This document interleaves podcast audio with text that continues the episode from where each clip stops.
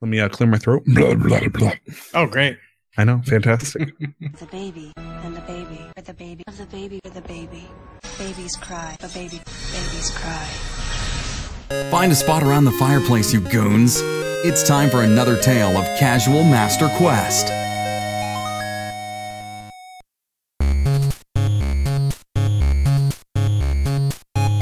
Aloha, everybody. Come on in. The fire is welcoming. There's dusty furniture to sit on. Get campy, get comfortable. Quest Hall is over in the back, where all the challenges will be given by myself, Tyler, with a metaphorical rose in his mouth and a glimmer in his eyes. Here is Nick, our beautiful guild poster boy. Hello, welcome to the gu- what guild hall? Welcome to the guild hall. Oh, you That's do business it. card. I'm gonna say you had one job. You- you- I had one job. You I, both I had one job. I job. understand you had a metaphorical rose in your mouth and you're trying to talk through it. But well, you on. know what happens with uh, with roses and thorns is that you know they prick you and you're so you got like a really bloody fun. bleeding going on. Yeah, yeah, yeah. and making sure our guild doesn't go into immediate bankruptcy and the Vita powered lights stay on. Our treasurer watches carefully from the shadows. Cam, Hey, what's up? hey, what's up? Okay, this is Casual Master Quest number 12, the only podcast whose treasurer will enter a burning building to save a PlayStation Vita. Would you actually do that? Yeah, no, definitely. Like, it- Like, I- no, uh, I'm, kind of curious now, like on your point of view, how that would work. so consoles, as I said before, consoles are more important than human life. So considering that, right? Anyone Anyone who said this before? Yeah, anyone who'd run in to save a baby, for example, you know, oh no, my baby's stuck in the fire. You got to run and save him. Me for a Vita. Now, I would say originally I'd probably get the Vita out beforehand, but no, I'd, I'd run into a bu- burning building. Yeah, I, I just Because, imagine because you're yeah, with the form factor, you can just slip into your pocket as you run out. exactly. It's much easier than a baby. Baby. Babies are unwieldy and you know a little awkward. So I imagine you walking down the sidewalk, you see a burning fire, uh, firefighters are just shooting like crazy at this thing.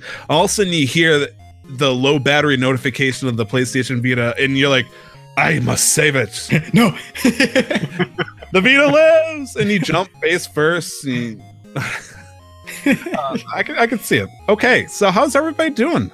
Good. it's good. It's good. A little rush getting here. It was definitely down to the wire for me. Yeah, no I'm- kidding. we had a I'm- wild week. Did we? I think. Well, I did. Uh, had a uh, I had a family member pass away, and that was right, yes. yeah. I I know. I bring that one up. Ugh. It wasn't. Well, that's it for the show, folks. Yeah, have a good. I know, right? I, I love bringing the mood way up and then just skyrocketing it down just to see what happens. Uh, so far, we're flatlining. Nick, what's been going on over on your end? Um, I'm alive. You are alive. this That week than I was Congratulations. last week. Yeah. Um, no, just school. Um, if its finals are right around the corner, starting in a few weeks. Um, and I've just been playing a lot of lot of Destiny 2. But I do we- appreciate, and this is for the audio listeners. I noticed that Nick's eyes keep darting over to a different screen for no particular reason, of course.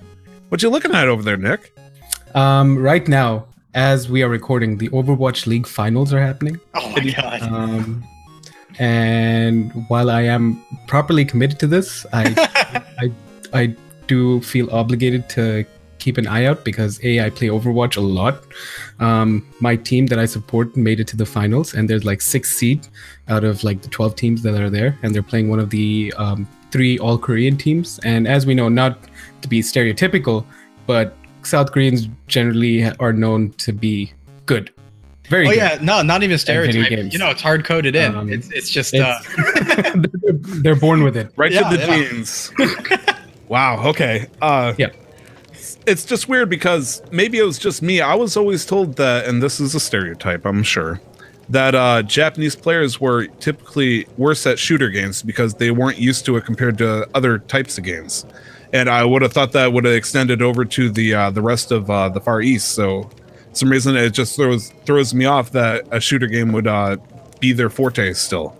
I know. So in terms of shooter games, I think like on average, you know, Japanese players don't play many shooter games compared to other genres. Uh, Right. That's actually one of the reasons why Microsoft does so poorly in that region. Uh, Mhm. but also, of course, because of other reasons, because Microsoft's not a Japanese company, and that's a big thing over there. But uh, another part of it too is more so that yeah, no, just in general, with uh, when it comes to other genres of games, even fighting games, for example, there's generally considered to be okay. There's the Western players of fighting games, and then you can go fight the Japanese players who will blow you up no matter what every single time. Like it's a different league. It's a different league. It's uh, uh, story time. Let, let the campfire uh, flare up a little bit, as Nick would request. There was a time when I had an Xbox 360 for about four to six months, and it was fun. I had Halo 3. I was really enjoying it. I was also during uh or I was it was during the weeaboo stage that I had, like super heavy. Oh man, I, I curse my heritage and I wish I lived and was born in Japan kind of thing. And so I was like, I want to play a Japanese Wait, player. you still you still don't curse your heritage and wish you live in Japan? Yeah, come on, man. I know, I know. Uh, That's weak. I try to recover, man. no recovery. That's weak. You going deeper. And so I Googled so many different ways of how to play with fellow Japanese Halo players. And there is, in fact, a way. And so I had to change my entire system to the Japanese format. And there were two of them. It, it was a terrible idea. Understand how to navigate over to Halo 3 and somehow get onto online for, you know, Slayer.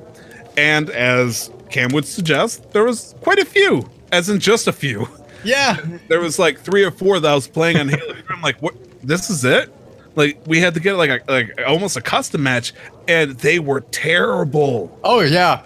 And that I think that's what cemented my uh, concept that Japanese players aren't as good at shooters as other things because of my one experience of trying to weeaboo my way over to the Japanese servers of the Xbox 360.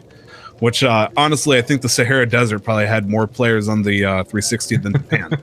And funny enough, funny enough, actually, considering you were playing in the 360, which sold the best in Japan among those three systems, like the Xbox One and the original, and uh, then 360. So, like, that was the best selling in Japan. So that gives you an idea. It gives Oh, you yeah. an idea. oh yeah. Yep. So, as the new tradition now dictates, we are going to be immediately going into the Pokemon Go watch. Ladies and gentlemen, if you enjoy Pokemon Go, congratulations, you are at the right place. And if not, welcome to the right place. You're going to be enjoying yourself so much time, or so much fun, so much time to have here. Don't worry, not too much time. Nick, give us your Pokemon Go minute. Um, nothing.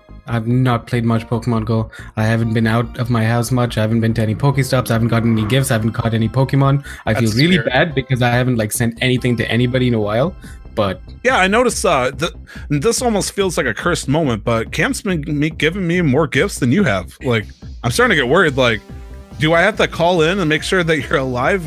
well, But mind you, how- just purely because I haven't been getting to school as much. Because we're in that phase now where it's just like kind of study at home, work on projects, and then study for finals. So I haven't had really a reason to leave the house, and I'm like stocked up. Like I do groceries once a week, so I don't have to really ever leave the house. Like I just cook or Okay. like chuck a frozen pizza into the oven. So using Pokemon Go uh, gift giving and receiving shouldn't be my way of declaring whether or not your your your well being is okay. No, bro, just shoot me a message. I think that's probably the safest bet first. Okay, like I, I'm pretty low income when it comes to like, oh man, I hope Nick's fine. and you should probably also give me about 24 hours to reply because I am horrible that way. I take forever to reply to anything. Well, I mean, Yeah, I'm, I'm pretty I'm pretty like so negative in that way that generally if somebody doesn't ask me a question specifically, I will just not respond. Oh man. It stinks because there's been a lot of times where people ask me questions, yes or no, or say something, and they expect a reply, but instead I just nod at my phone. It's like, "Mm, yes, I agree. it's like then like eight hours, like, what do you think? I'm like, I oh yeah, I was supposed to say something, wasn't I? I wasn't supposed to like telepathically send a message like, yeah, I, I agree, yeah, sure, yeah, that's okay. Uh, Cam, you, what's been going on your end for the Pokemon Go world? Uh, not much. So I've had a lot of days off from contract work recently. So I've been. That's actually why I've been giving you more gifts, is because I've been hitting more Pokestops and actually getting gifts. Ooh, so I've, I've had enough to pass them all around. Uh, so yeah, I mean, I just you know been going on runs pretty much and playing while I go, hatching eggs faster, uh, things like that. Nothing particularly special. I haven't hit any raids recently. I just kind of. It's why I'm behind everybody in terms of level who played as much as I do, because I just play every day casually. I don't really go out much anymore and go hardcore on it. Okay. Okay. Uh, myself, uh, I have uh, for the the most of the news front, it's pretty mediocre information. I haven't gotten that much. Caught a few Pokemon. I think the most notable thing would be the Alolan Raichu from the uh, three star raid, which I was very excited for. In fact, that's my uh, wallpaper when I got the new phone because you know I, I love Alolan Raichu. And uh, one of Really my cool friends, design. what's up? It was really cool design when they announced it. Oh, I- yeah. I, wasn't sure how I felt about it, and then in game, Alolan Raichu is actually like really quick, and I'm talking about like uh, Sun and Moon and Ultra Sun and Moon, Mhm. not. Um, yeah.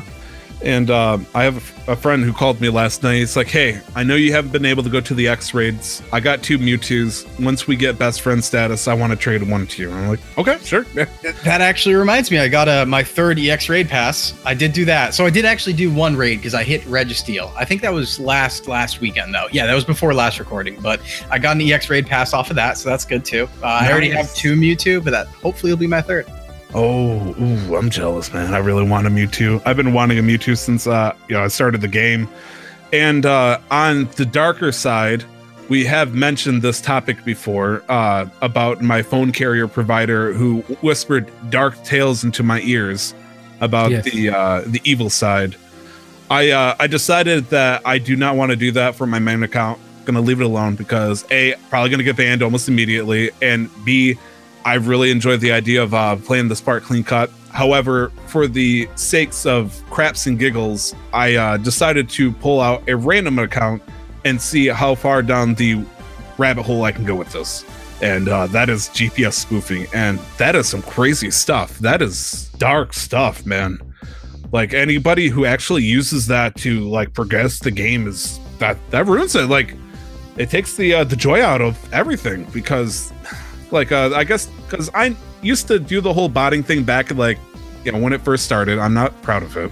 And obviously those accounts are long gone. But i realized that i do enjoy the idea of walking. I feel appreciated when i complete a pokemon gym or go to a raid and we all meet up and do stuff.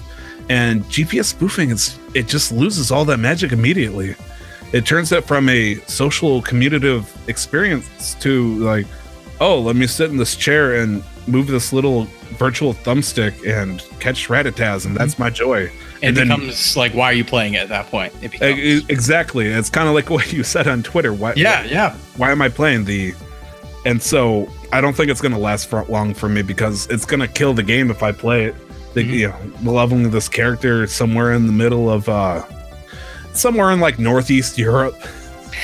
Just some random place that uh apparently has a lot of Pokestops, and I'm like, oh, I'll catch a Pokemon. This is fun. I can never trade these because I feel like it's going to immediately get my account banned. So what's the point of doing this? And so that's uh that's the Pokemon Go watch. Uh, probably five five minutes right there. let's uh let's put that one to rest. Nick, what have you been playing, buddy?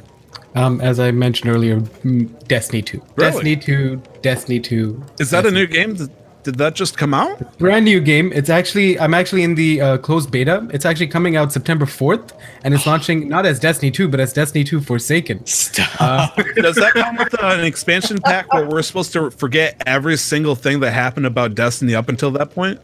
I've Does never heard of that game. This is just Destiny 2. It's a brand new game that's launching as Destiny 2 Forsaken. Okay. Um, Whatever okay, helps you so- sleep at night, So man. I'm gonna I'm gonna go on my on my own little like little mini rant here about Destiny 2. Go for it. Um, Destiny, Destiny 1. rant minute. Destiny 1 towards towards the end of its life cycle, um, year three as we called it, uh, there was a lot of imbalances, be it with uh, weapons and uh, player abilities, class abilities, subclass abilities. Bungie just had a very poor did a very poor job of balancing things and communicating things and just getting things deployed on time.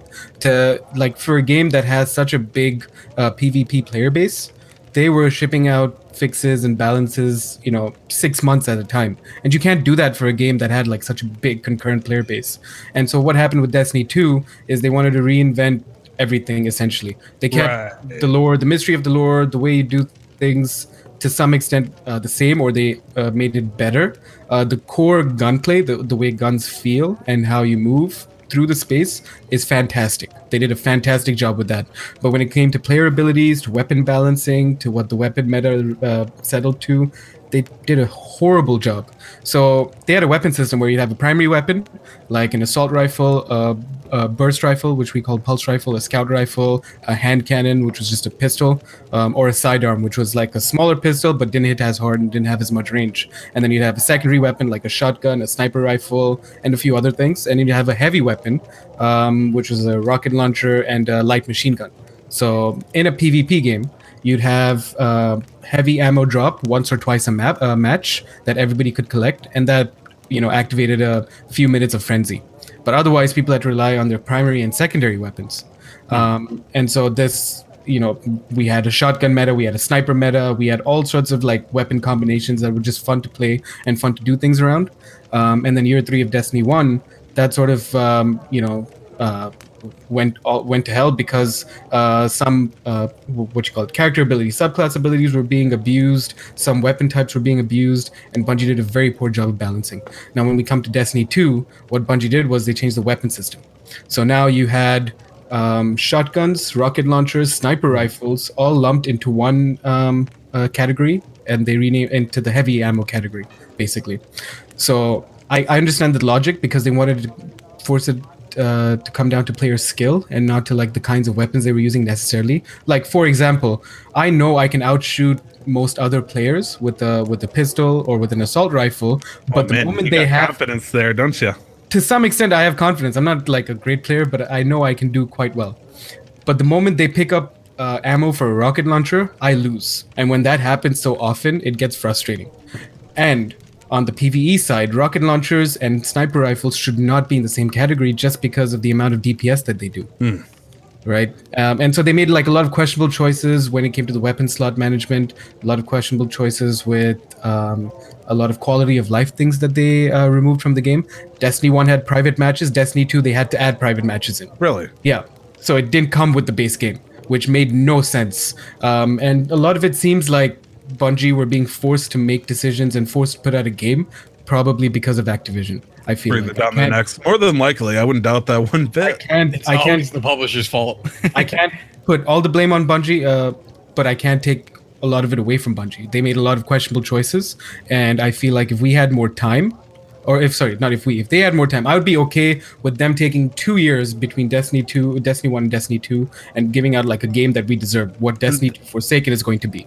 That's totally understandable, Nick, but Mm-hmm. it's you can wait. The stock and shareholders cannot wait, and Exactly, neither can yeah. the publishers. So The problem is, so uh, while I understand that from the stocks, the shareholders, the publisher, what a lot of gaming companies don't realize is whatever they do for the consumer in the long run will give them will have the better payout. A lot of public, a lot of gaming, a lot of the gaming industry are only worried about what will give them the best payout right now. And which is fine, but in the long run, if you want to make a business last, and if you want to make a game franchise last, you need to think about the consumers. Hmm. A delayed game is eventually good. A bad game is bad forever. Exactly. So Destiny 2 Forsaken, uh, they've there've been a bunch of um, uh, patches and a bunch of things they've been changing because there was never any replayability to the game. So they've added a bunch of that. They've added a grind back to the game where you some people have like their weapons that you have to do from weekly missions uh, that are super hard, and people have done it a hundred times and still not gotten the weapon right? So there's a reason to like there was never any reason to play the game. There there is a level system in the game a power level system that doesn't really matter in a lot of situations. So what's the point of getting to like the level cap? Um, and so they're starting to make that matter. Um, the game modes pvp game modes in destiny 1 used to be 6v6 then they changed it to 4v4 which made no sense because all you can do out in the world as a pve activities are either 3v3 or 6v6 there's nothing you can do 4v4 so if you have like a you know four four of you that play regularly there's you can't do all the things with them at any time whereas in destiny 1 it was me and two of my friends we did everything regularly and we could do almost anything just the three of us So has Bungie uh, announced anything about this being changed in September? Have they put any mention that it's being worked on right now? yeah so there's a roadmap there so they've been a little they've been a lot Uh, better yeah, actually roadmap. I, I missed that thing. not even a 10 year roadmap it's a constantly updated like six month eight month roadmap Okay. and they're finally like communicating with us. Um, better late than never. Um, but it should have happened a long time ago. They did a player summit where they gathered youtubers uh, streamers and other content creators who focus on destiny in uh, april. Uh, they did for two or three days where they showcase some of the new stuff that's coming out to them to get their feedback on it. And that should have also happened like years ago not like now. Um, but again, better late than never. It's happening. Um, the biggest change, the biggest change that everybody's excited about, a couple of things. There's uh, um, replayability coming back, reason to play the game, weapon slot changes. So it's going to go back. It's going to be a hybrid system of Destiny 1, Destiny 2. Uh, the general reaction to it was quite uh, good. um, and they're moving their expansion system. So how their like their DLC used to work is you'd uh, pay for expansion one and expansion two separately, or buy them together, and all that money was going to go into uh, creating new uh, story content and other things. More planets. They've changed their mind. They're like, whatever. Uh, so here's the ex- annual pass. You pay this much now. You can pay for each individual one, and they're going to go into creating more things to do. We're not going to focus on story anymore. Right now, we're going to focus on you and giving you a reason to play. Fair enough, and hopefully Yeah. that works.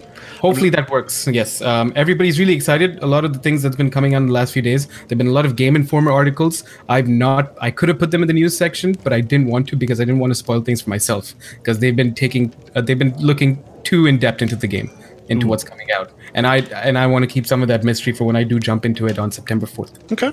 Speaking of in depth, I need to get the deepest, darkest, hottest take given to me by Mr. Cam himself. Please, I asked you before, ladies and Oh, gentlemen, yeah. give me the burning, fiery passion that is Octopath Traveler. All right, Is what it do you want? Oh, it's Okay. fun. Oh, it's fun. Yeah, I'm gonna hit you like weird counterpoints of what I'm worried about as an RPG. All right, let's ready? go. Yep. Okay. So Octopath Traveler looks great, but I'm not sure how I feel about playing a game that looks like it should be on the Nintendo.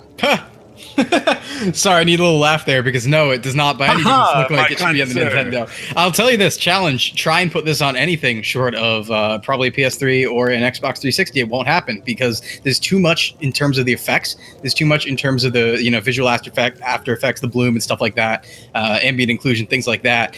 To actually run on a system, like the sprite itself, or this is actually a fun thing. So the sprite itself, because of how shading works and how lighting works in the sprite, it's actually a 3D model a lot of people are theorizing. We're not 100% sure on this, but because of the way that the light refracts off the characters um, as they turn around and like move in the world, they might actually just be 3D models that appear to be sprites, which is something that uh, people have worked on Such before a as well. Beautiful game. It's incredibly beautiful. It's Playing beautiful. devil's You can't. It's hard, man, because No, no. great. I will say you can't. Of course, you can't put it on a Super Nintendo. No way. No way. No how. And the people who've said this game should be twelve or twenty dollars because this has been a take people put out. The get people said it should be twenty dollars because it looks like you know it's a sprite based game. Just that's the worst possible take I've ever heard. One of the worst I've ever heard. Because not only is this something people have to consider is that making sprite based games is not simple. It's not like um we've talked about it before briefly, but it's not some sort of simplicity thing that's like somehow leagues below making a 3D game. Like there are tools that assist you in either case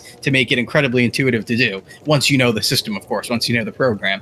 So it's not by any means less effort put into it. God, if we were talking about effort, just in terms of the amount of content given in the game, the amount of detail paid attention to in terms of the NPCs, how every NPC, because you can ask questions about their person, so you can inquire as one of their abilities. Every NPC in the game basically has items that they have on them that you can purchase from them or steal from them, um, a backstory, as well as sometimes unlocking hidden things. And that goes for every every single NPC that you can talk to. wow. Yeah, Okay. no. In terms of content, it's it's incredibly full. I'm, uh, I generally just work through story content in games and then kind of move on, and it's a, it's a 70 hour game. I think. The, the music's probably just crappy old 8 bit, right? No, no, it's beautiful. Um, so I'm actually very, very partial to vocal tracks. I think vocal tracks are one of my favorite things in terms of game soundtracks. To the Yeah, point Persona where 5. Huh? anything to the point where when I hear, I make a joke with my friends basically that if something's not a vocal track, it's honestly not worth my time. I don't actually mean it, but like I do it as a joke where it's like, oh, I don't hear any voices in there. Not great, huh?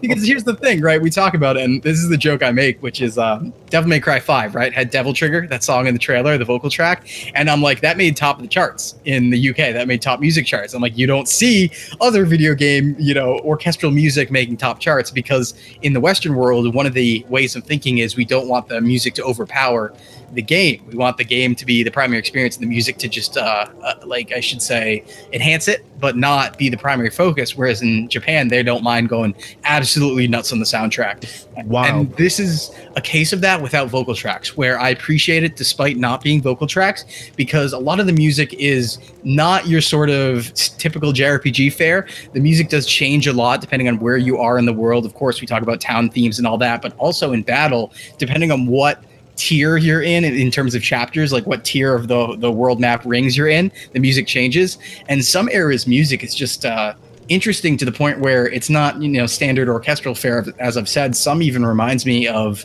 uh, Nier Automata soundtrack. I know Flamesgrace, which is in the snowy territory. The music there reminds me a little bit of Nier soundtrack without the vocals. It's Nice. uh, really, really you know mysterious, sort of ethereal, airy. Uh, quiet single note snow music and stuff like that. Uh, but no soundtrack is you'll hear it to the point where sometimes you'll even want to wait in battles to get to the good part of the music where you're like oh i don't want to finish it too soon i want to hit that good part. So in terms of soundtracks probably the most distinct i've played this year most distinct soundtrack i've seen playing games this year. Uh, besides something else i've actually played this week as well but that's because that was like a primary focus of the game. It's, yeah. It's amazing to me how fast an OST can convince me whether or not I would like or dislike a game because music is everything to me when it comes Mm-hmm. to video games. It's weird because the wife is opposite. She could play a game muted.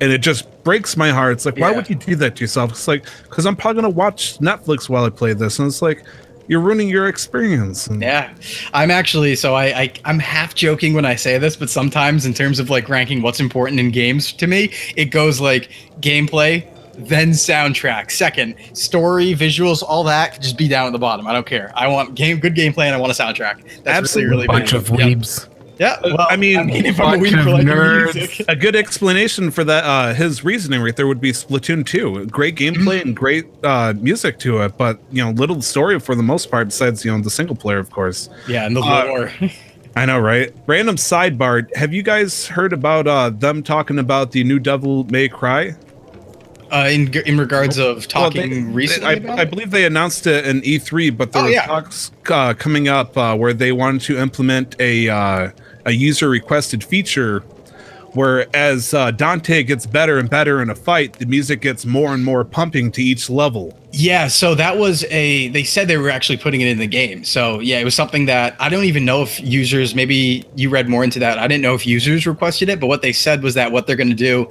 is literally the vocal track will kick in if you're styling, like if your combo's going and not being That broken. so sounds so I know. awesome. I'm so down. That's like the hypest thing I can possibly think of, especially with Devil Trigger being Like uh, it just gets you into it. Like, oh crap, vocals. This is serious now. I got to keep this up to S Yeah. plus plus plus. One of the big memories, actually, of 2017 in gaming for me, one of the biggest memories I had was uh, playing Nier Automata, which, of course, won in the Game Awards that year, Best Soundtrack of the Year, with Persona 5 being likely right behind it. And what happened was there was a moment in time where you enter a village at some point. I don't want to spoil too much, but they play this rendition of a music track on the OST called Wretched Weaponry. And I remember that being one of the few times in games where I actually stopped and I was like, all right, hold on a sec. This is cool. Like, I just need to take this scene in right now. What's going on in the Are background? talking What I'm uh, doing. the Disney World looking place? No, this was um in the robot. different? It's in the robot village. I'll say that. Okay, okay. Yeah, yeah, it's in the robot village. Uh, certain part in the game when you're. Uh, it's actually path B or C, I think. So. Okay, because I, I I played a little bit of it before I gave up uh, after the third time, and uh, the music can be both enjoyable and very unsettling at the same time. It goes off the tracks the wrong way real quick once you realize what's going on. Oh yeah, yeah. No, you need. See, the thing is, you need a cranium. You need a brain that's about like a thousand times the size of this room to understand Nier. You need a Rick and Morty brain in order to understand and appreciate Nier Automata. Exactly. You need to be a Um, basically genius level to understand Nier Automata. Uh, getting I them did watch back. Some, sorry, No, go ahead. I did watch some Nier Automata gameplay for the first time. Mm-hmm. Like it's a game I'd always been interested in, but I didn't want to like see too much of it before like I played it, Yeah. kind of thing. But I did watch uh, some gameplay of it, and the soundtrack was amazing. And talking about soundtracks, and I know at this point I'm probably a shill. I'm probably being paid Yeah. off by, Bungie, but the Destiny soundtrack, No, I don't remember it at all, unfortunately. that's I- fair. But I, there's some moments where it's just mind-boggling. The first soundtrack was actually made uh, like the first without any of the expansions. Um, like OG Destiny soundtrack was made in collaboration with Michael Salvatori and Paul McCartney, I think. Oh. and it was a, it's a beautiful soundtrack, and it so if anything you can take away from any of the Destiny games, it's the art and the sound are always on point. So I feel bad for those teams because everybody else is failing them. Right, They put right. so much effort and love into the like these aspects of the games that that's the only kind of redeeming feature for about five minutes before the like gameplay is just like I can't do this anymore. It's just boring. Did Salvatori work on Halo? Do you know? Because I remember seeing that name a couple times alongside Marty O'Donnell. I feel I f- on the Halo soundtrack. I feel like I would agree with you. Okay, but we're not 100 percent sure on that one. But uh, yeah, I thought No, that but- might yeah, be- because it has like even from the beginning, the moment you saw like the 2012 or 13 like E3 trailer for Destiny, all you could feel like was Halo. yeah, yeah, I remember. like yeah. yeah. Um, so it makes sense. Like early game, there were plenty of You were uh, absolutely right. Uh, he does work on the soundtracks for the Halo game series. bada boom. Yeah. Which are Um, great soundtracks, so I don't Oh, doubt. they're amazing soundtracks. Yeah, too, yeah. it- because don't these are the again these I think these are one of the few uh, devs who realize or understand that uh, music can add and not necessarily be like a background thing. Like they can be a big part of your experience. Exactly. And it's just that anytime I open up um, Destiny on my Xbox for whatever reason, like Destiny One, or Mm-hmm. like hear even like the uh, uh, opening music theme song, it's just nostalgia, chills. It's it's amazing. Anyways. Yeah, it actually reminds me a lot of, uh, especially that point. I think it was in Halo Two, where you're going through the, the you know Covenant High Charity, and they play like that Breaking Benjamin song out of nowhere. Do you remember that? mhm, Yeah, yeah, yeah. mhm. Stuff like that sticks with you though. That's what I, I'm always shilling vocal tracks because I'm like, you know what? You think back about game soundtracks, what do you remember? Like in terms of like the best trailers to ever exist, right? The best, uh, you know, people will be like, oh yes, Simple and Clean, Kingdom Hearts, Mad World for Gears of War. Like they're always vocal Exactly. tracks you think about. Yeah. So I'm like, Tears great. they're great. So. sanctuary. But anyway, so so what other questions you got about Octopath? Hit me more. So more. yes. Anyways, back on the tracks for Octopath. like this train fell sideways off a cliff, went through a couple of forests, came back up, landed back on the tracks. We are keep going. Uh, so it has good story, it has good graphics, it has good music. Uh, how, we didn't even talk about story actually, so feel free. Okay. oh, no, actually, no. I'm gonna back up. I'm gonna have. I'm gonna say it's a safe bet that this has a decent story.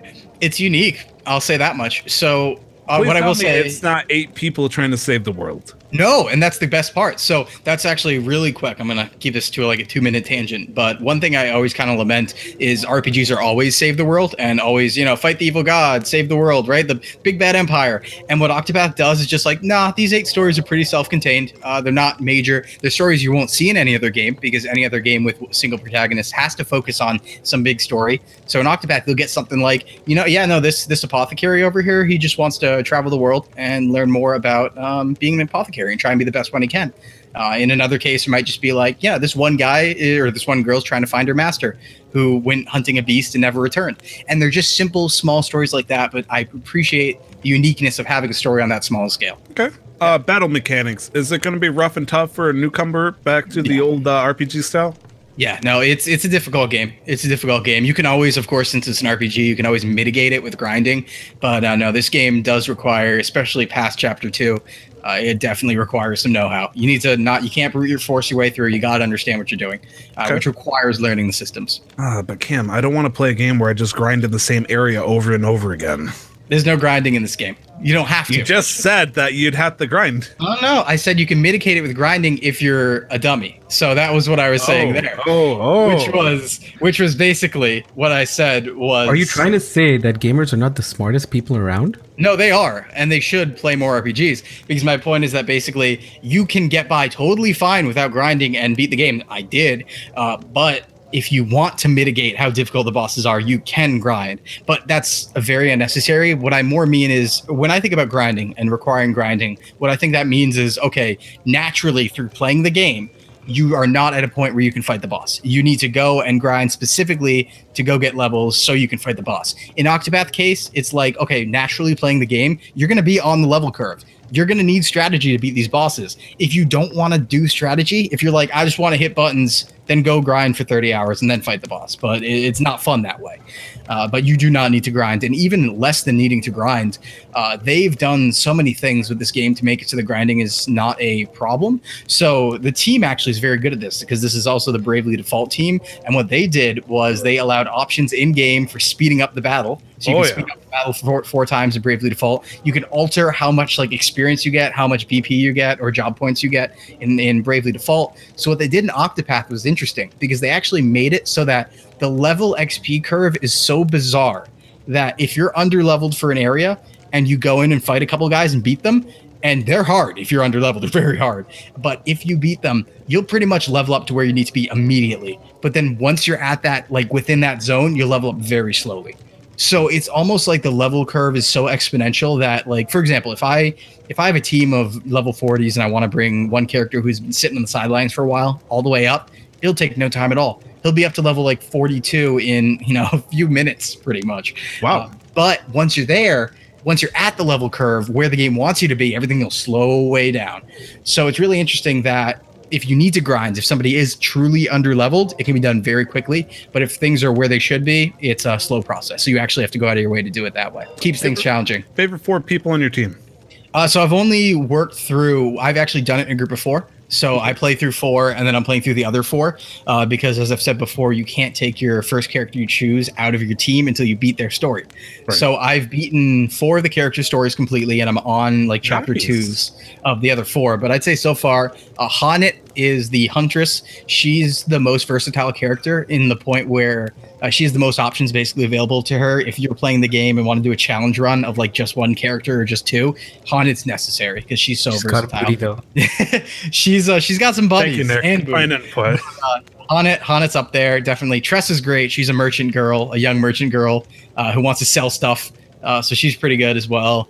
Uh, let's see. In terms of usefulness, Alfyn, uh, because he's an apothecary, so he can hit like every weakness a couple times, and he has this crazy axe attack. There's actually a joke going around, around of him cocking a gun, but it's just an axe head, and it's like I'm a healer, but and it's like nine nine nine nine damage over the screen Oh, because he can just do some stupid damage with his axe. Um, as for a fourth, I'd probably say Cyrus. Uh, he's the scholar. I'm just starting to use him, but Cyrus's whole thing is something I really appreciate, which is he's too he cares too much about being a scholar that he's oblivious to girls and stuff, and he's just kind of like like I don't care. Like some girls are trying to like you know like understand like understand we love you, and he's like I gotta go find some books like, and just goes off. He's great. No, he's great. On your show over on In the Video Games, weren't you comparing him to Goombario and Goombella from the Paper Mario series?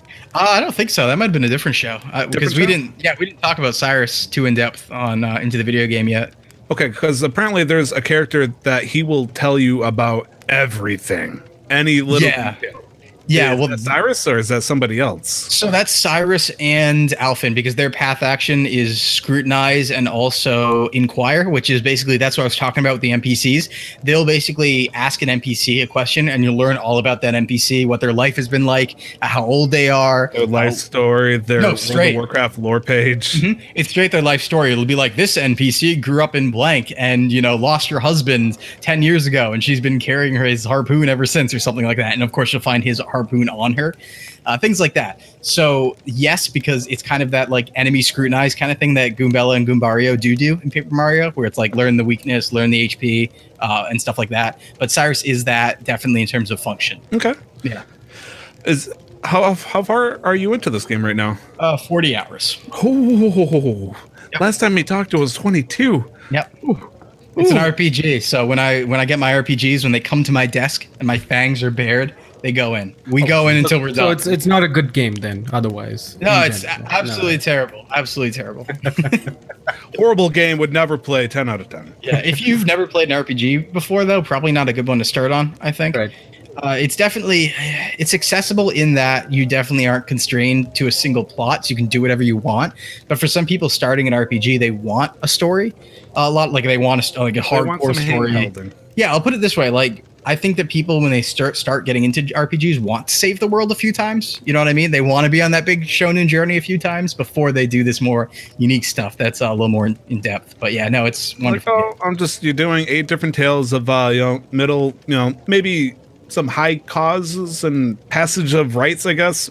But save the world is just like the top big thing. Yeah, no, some of them are really funny because like right now my team is like a, three people who are kind of just in it for semi-selfish reasons or exploratory reasons. So like Tressa's like, eh, I want to go sell some stuff. You know, uh Alfyn earlier was like, I just want to travel the world, get some potions. Uh, Therion the thief is like, I got to steal some stones because of my pride. I got to I got to do that. And then Primrose is there as my fourth character just kind of chilling and she's like, "Yeah, so uh my dad was killed by three dudes when I was a child and I've had to grow up in a whorehouse ever since and I need to vengeance." And it's just like, "Oh, Oh, like compared to everyone else just standing around like That, that's like Team Seven of Naruto. Like I'm Naruto. I like to make clones. Oh man, I got the hot for this. Uh, this you know this dark, cool looking kid. And then it's like Sasuke is just like, I need to kill my brother. my my brother killed my entire family. it's exactly I like need to kill him.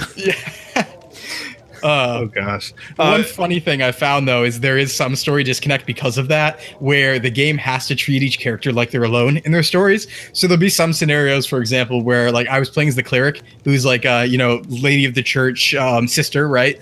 And Yeah. like two two uh, random civilian like villagers knocked her out at one point to like put her in jail, and I was just kind of like, okay, so yeah. She was there, but so was the big burly nightman, the huge dude with an axe, and the huntress. Like, you're not gonna knock them out. Like, you know what I mean? So it does get disconnect a couple times because it assumes in the stories that everybody are alone. Um, but also simultaneously that they're together. It's weird. It's weird. fair enough. Fair enough. Uh, Yep. Has there been any other games on the table that you could play besides Octopath? Yeah, I played Furi, which was a Steam game I was requested to play actually by a listener of Into the Video Game. Oh, So yeah, Furi is a okay. Ready for this? This is a stylish action bullet hell. Oh boy, there's a couple more. Hold on, stylish action bullet hell, shoot 'em up, but also um, boss rush. Yeah, there's a lot going on. flag, red flag, red flag. There's a lot going on with Furi. So the idea is basically okay, there's 10 bosses in Furi. You have to go through the soundtrack is synth wave stuff and you know synth like outrun type music, like eight, neo 80s outrun type music. So it's all like heavy beats like dun dun dun dun dun dun dun dun. And uh, basically what you got to do is you know fight the 10 bosses. The action is you have like one combo button basically, but everything is moves so incredibly quick. It's all about parrying, it's all about dodging. Uh, you have basically teleport to dodge. When you parry, you recover health. And uh, there's some crazy mechanics in that where once you get a boss down to a certain level of health basically you enter a close combat mode. And if you lose that fight the enemy will gain back all their health and you'll lose a full bar. But if you win you gain back all your health and they lose a full bar. And each enemy has like six stages but also different patterns of attack between all the stages and some of them are just bullet hell. So bullets just you know shots will just fly out everywhere. You got to dodge them it's a very difficult game. It's meant to be an incredibly difficult uh, game. I'm playing it at the normal difficulty and i'm i'm doing it. I'm making it happen. I'm about halfway through right now but uh yeah it was pretty wild. Definitely worth the seven bucks i paid for it. Okay. Uh, I, I see Space Harrier. yeah space harrier so i played that on Oh, is this your. Friday game? no this was uh played on stream actually yesterday so this was for the Your master Friday game? yeah sorry i thought you said fighting game Oh, okay. i was like no not fighting game I yeah. to count the days. Like, what's going on here? Yeah, this was my Friday game. So Space Harrier, it's for the Sega Master System. Came out in '85. It's actually made by Yu Suzuki uh, over at Sega AM2, which was one of their major development divisions. Yu Suzuki also made Shenmue, the very famous series, and uh, many other things like Outrun, Afterburner, uh, Hang On, things like that. So he's a big name. I feel like I've seen Space Harrier played before, and I don't in- remember it being a very enjoyable experience. Eh, it's you know here's the thing right it's a it was an arcade game originally so porting it to the master system Did there was have a lot of things fields, like separating you from different areas? no no Okay, So maybe they- I'm mixing it up with just Harrier. I don't remember. maybe even I haven't tried Space Harrier 2. There is a sequel, so I'll have to check that out. That's on Genesis, I think. But you basically are running into the background, and for an 8-bit game, it's actually pretty impressive in terms of what they managed to do. It's like a proto Mode 7 almost, where it appears to be 3D. Where you're kind of running into the into the scene and everything's you know scaling pixel wise and coming at you. The sprites are getting bigger to show they're coming closer to you, and it's uh, one of the first like successful rail shooter uh, games actually out there. So Okay. yeah, Uh, how far have you gotten into it so far? so we generally we play with those games. You know, they're very quick. Shoot 'em ups, especially, very quick. We abuse save states. I just kind of want to play it. So I got 14 out of 18 of the levels done, and then our we accidentally saved over a death. So I just kind of started over and played it. Ah, that's right. I was I was there. Oh man, that's Yeah. right. Wasn't that when you had your uh your friend, your roommate over? that was the week before. That was for Okay. Wonder Boy 3: The Dragon's Trap, another Master System game. That I believe a similar thing happened where Yeah. you tragic man. It happens a lot. But yeah, that's what I played. Nick, I just want to bug you a little bit over here. You mentioned something about playing a certain Pokemon Quest game on the phone. Did that ever come to the fruition or no? No, I, I I got about five minutes in and I got bored instantly. Good. Thank God. yeah. Good. Just run. Just run. I'm about to uninstall it actually. Any luck with uh, Bayonetta? Actually, so I, I know you were not yet. you- I wanted to, but Destiny 2, man. Like, I wanted to play that, and I think I don't know when I'm gonna get to Bayonetta actually, because Play we even got Monster Hunter World coming out on August 9th. Fair. And as soon as my finals are done, that's all I'm gonna be playing until Destiny 2 Forsaken comes out. I'm down. I mean, I'm down for you playing that. I'm not down because I already played Monster Hunter World. For That's fair. Yeah, I've seen you. I've seen you play Monster Hunter World. myself, I played uh, a little bit of Bayonetta 2.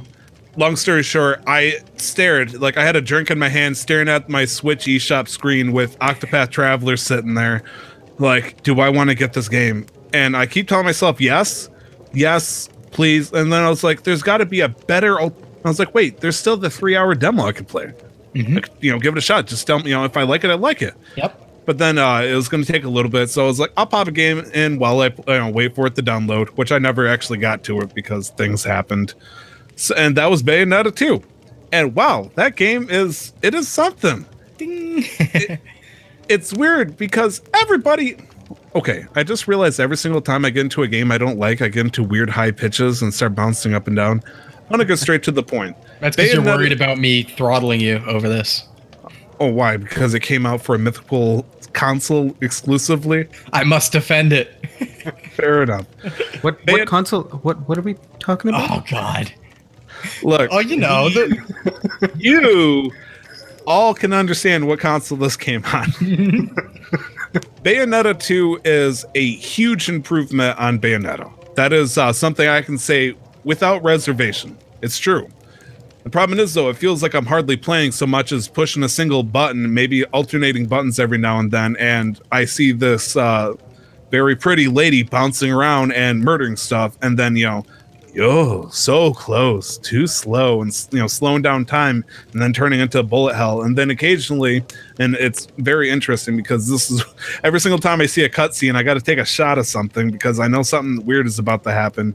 I see a cutscene that involves very corny, witty lines between two characters, often with uh oh my gosh, what is I guess her yeah her name is Bayonetta, but I know her for her uh, her actual name, yeah. Oh God, what is that? I'm I'm I'm trying to remember what It's like um. Celine or something like that. Oh God, yeah, because it's what her friend calls her. Mm, it's been a while. I played it when it came out for the Wii U, so I'm trying to remember. That's the last So- time I played it. I don't know how far I'm in technically. I just entered uh past the gates of hell. Mhm.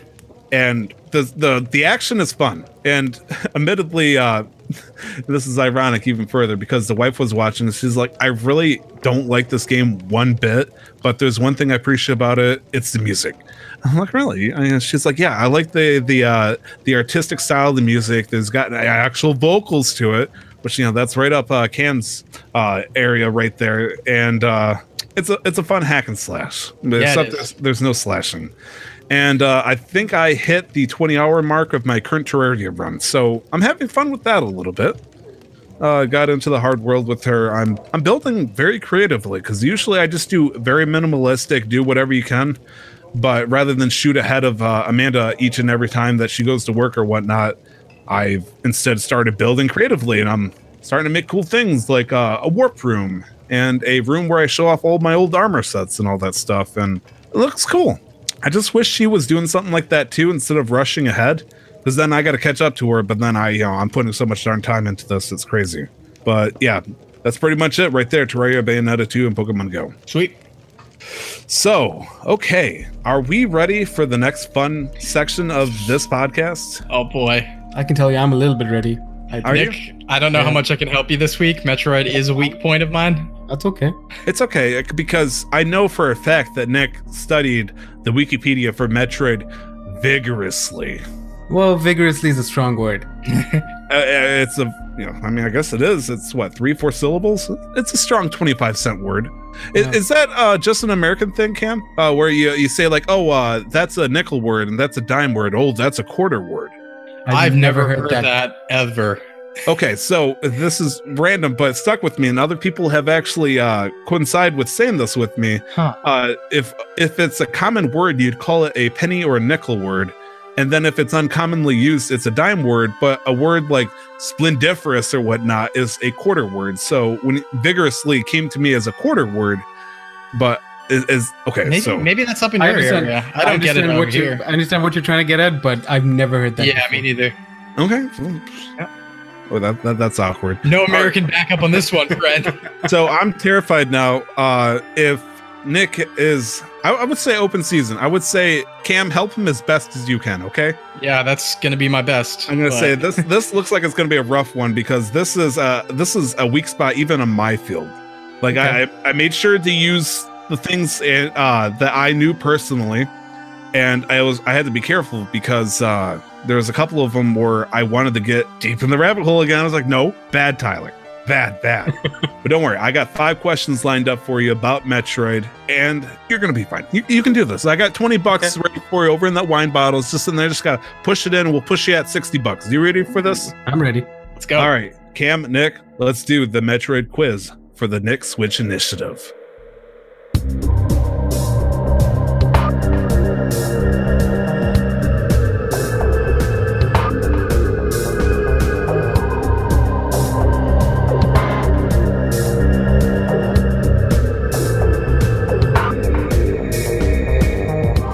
Nick, you got two this week, so Yeah. make them count. I'll let you know if I know something.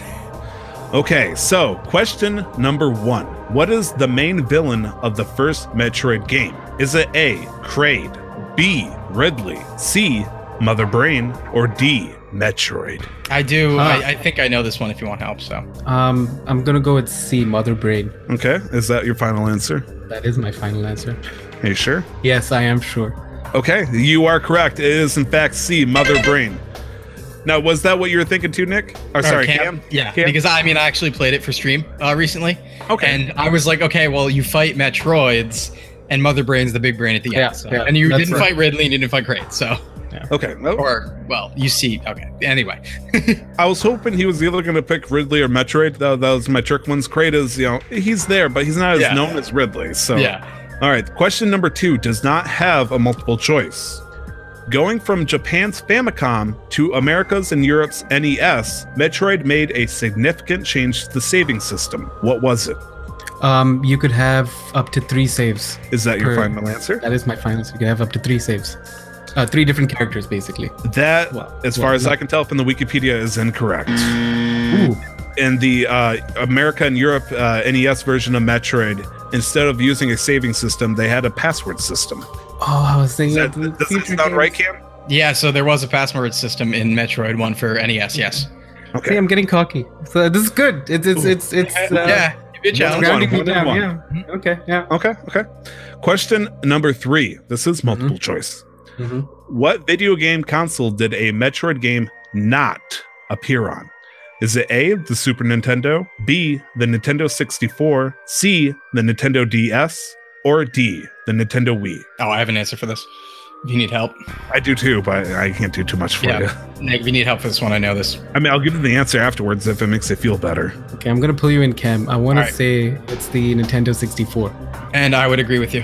Because so I'll being tell you this Nintendo right now Super Metroid's on the SNES, uh, Metroid Prime Hunters is on the DS, and Other M's on the Wii, as well as a trilogy. I was gonna say Metroid Prime Two or Metroid Prime Three Corruption, as Oh, yeah, well as the the- entire trilogy is on the Wii. So if your poll for the game for the Nintendo Wii is Other M, I'm gonna be kind of upset with you because that was a crap hole game to memorize the Wii. Anyways, yes, D is out. So what is your final answer?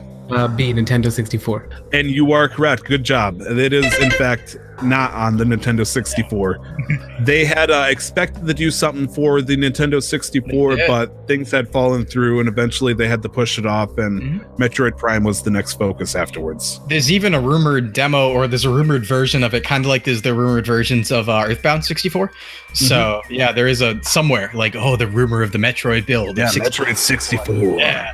Anyway, All right, question number four. And this one's going to be a tough one, but in fact, I did warn you about this beforehand, Nick. So hopefully you read this on Discord.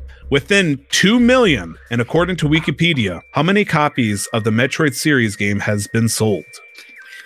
Um, so I'd just like to say that I did, in fact, read uh, your message in Discord. Uh, Okay. Did indeed, to all the listeners, he did Did indeed you, warn me. did you do control F uh, numbers? I know I know the answer if you want help. So I did not do control F numbers. I just read the Wikipedia page because there are often times where I'll find start up looking at like video game articles and eventually end up on the topic of lobsters. So my answer would be 17.44 million. Holy smokes, down to the wire.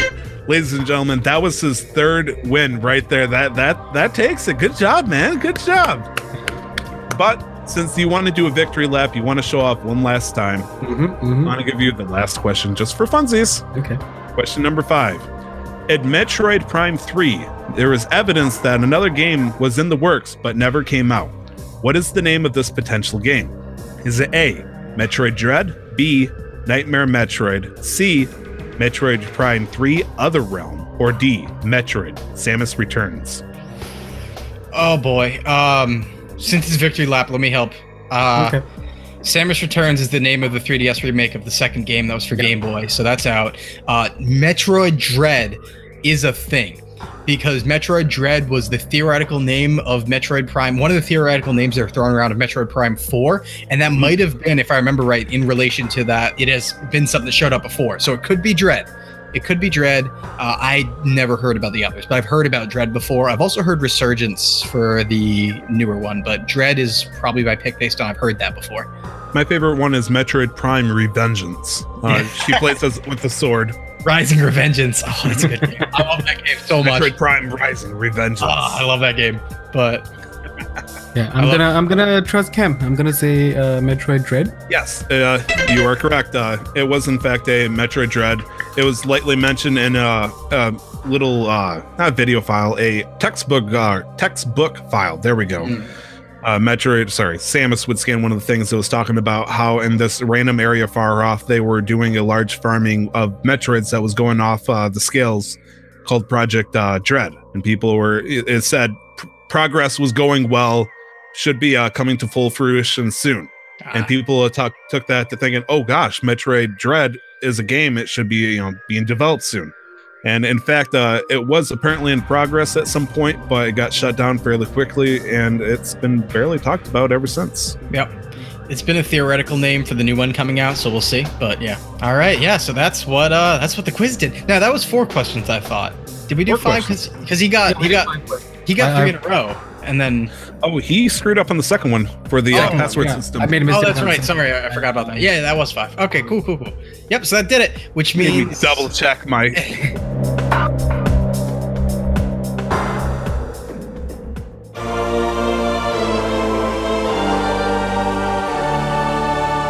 Five numbers, jeez. which means Yeah. next week's me. And what are we doing? Ooh, who, who should pick this time? Hmm. Well, I'll make it because we talked about switching off. But Right, what do you want to do? What do you want to do? Well, Nick got the pick last time, and he kind of put himself in a nasty spot, but he still pulled through, so I'll give him full credit for that. Cam, I feel like if you're gonna make it, I did make and choose the first time myself. How about you pick it and you get to set the score? Okay. How about this? We're going to be dealing with Nintendo lore. No game series, just Nintendo. Wait, you're gonna you're gonna make him go Wikipedia Nintendo? Yep, we're gonna talk about what's it called? We're gonna talk about Nintendo consoles. We're gonna talk about ooh, it's gonna be a good time. Okay, I'm, da- I'm down with that. That's gonna be that. Okay, I mean, that, I won't argue with that. I'm pushing And- my fire. Oh man, I, I feel bad now because uh, we just did part one of the history of Nintendo, so you'd be all set up to 1960, but that's still like 20 something years before the Nintendo Entertainment System came out. So uh, listening to that probably wouldn't help you too much, but it'd give you a, a very good perspective about the Wikipedia article. I will say, just go ahead and look at the Nintendo Wikipedia article. We'll keep it to the Nintendo Wikipedia article, and I'll just pull from there. But I will tell you right now, it's going to be about consoles and potentially Numbers. depend, potentially some numbers. Not too many. Probably two to two out of five will be numbers. We'll say, but it'll be about consoles, and it might be about people involved as well. So we'll talk about people and consoles, and that's what we'll do next week, Nintendo related on the Wikipedia page. okay. Challenge accepted. All right. So, random bit of history for you. Uh, there's a character called uh, Gunpei Yokoi. Yeah, Gunpei Yokoi, the creator of or designer of many different of the consoles, most famous Nintendo designer. he uh, started off as a engineer for Nintendo, uh, maintaining uh, conveyor belts and whatnot, and that was his thing. And then uh, he was working on something like an extendo grip, essentially, kind of like the cartoon. You you twist the handle and a giant cartoon uh, fist comes punching out. but instead it could grab things. And Hiroshi Yamauchi uh, really loved it. And so he is like, hey, turn this into a toy. And they turned it to a toy. They sold a ton of it. And then uh, Gunpei Yokoi started working, you know, further and further on, on the toy field.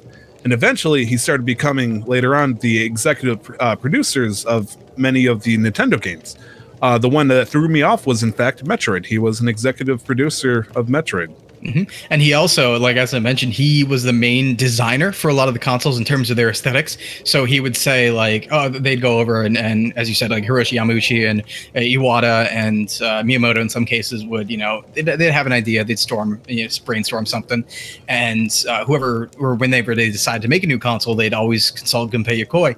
And I'm pretty sure, if I remember correctly, he designed the original Game Boy, the Virtual Boy, the Game Boy Advance, and the DS, I think, and even as far as some of the main home consoles as well. A lot of handhelds, though, if I remember right. I wouldn't doubt it. Yeah. Uh, it's amazing how many people like rise and stardom really quickly off of like the most base routes. Like Shigeru Miyamoto, uh, he was originally just an artist for Nintendo, and the only reason why he got an interview with Yamauchi was because apparently his parents knew Yamauchi pretty well. But Yamauchi uh, was not ready just to hand it to him. He's like, "You got to convince me." Yep. And uh, well, obviously, you did a good job because he's here. Yeah, remember those names, Nick, because they're going to come up next week. I'd say the four big uns you're going to want to He's going remember to be on the test. is remember Hiroshi Yamauchi, remember Satoru Iwata, remember Gunpei Yokoi, and remember Miyamoto. Okay. Shigeru Miyamoto for full name. Spark So, notes right there, baby. Yep.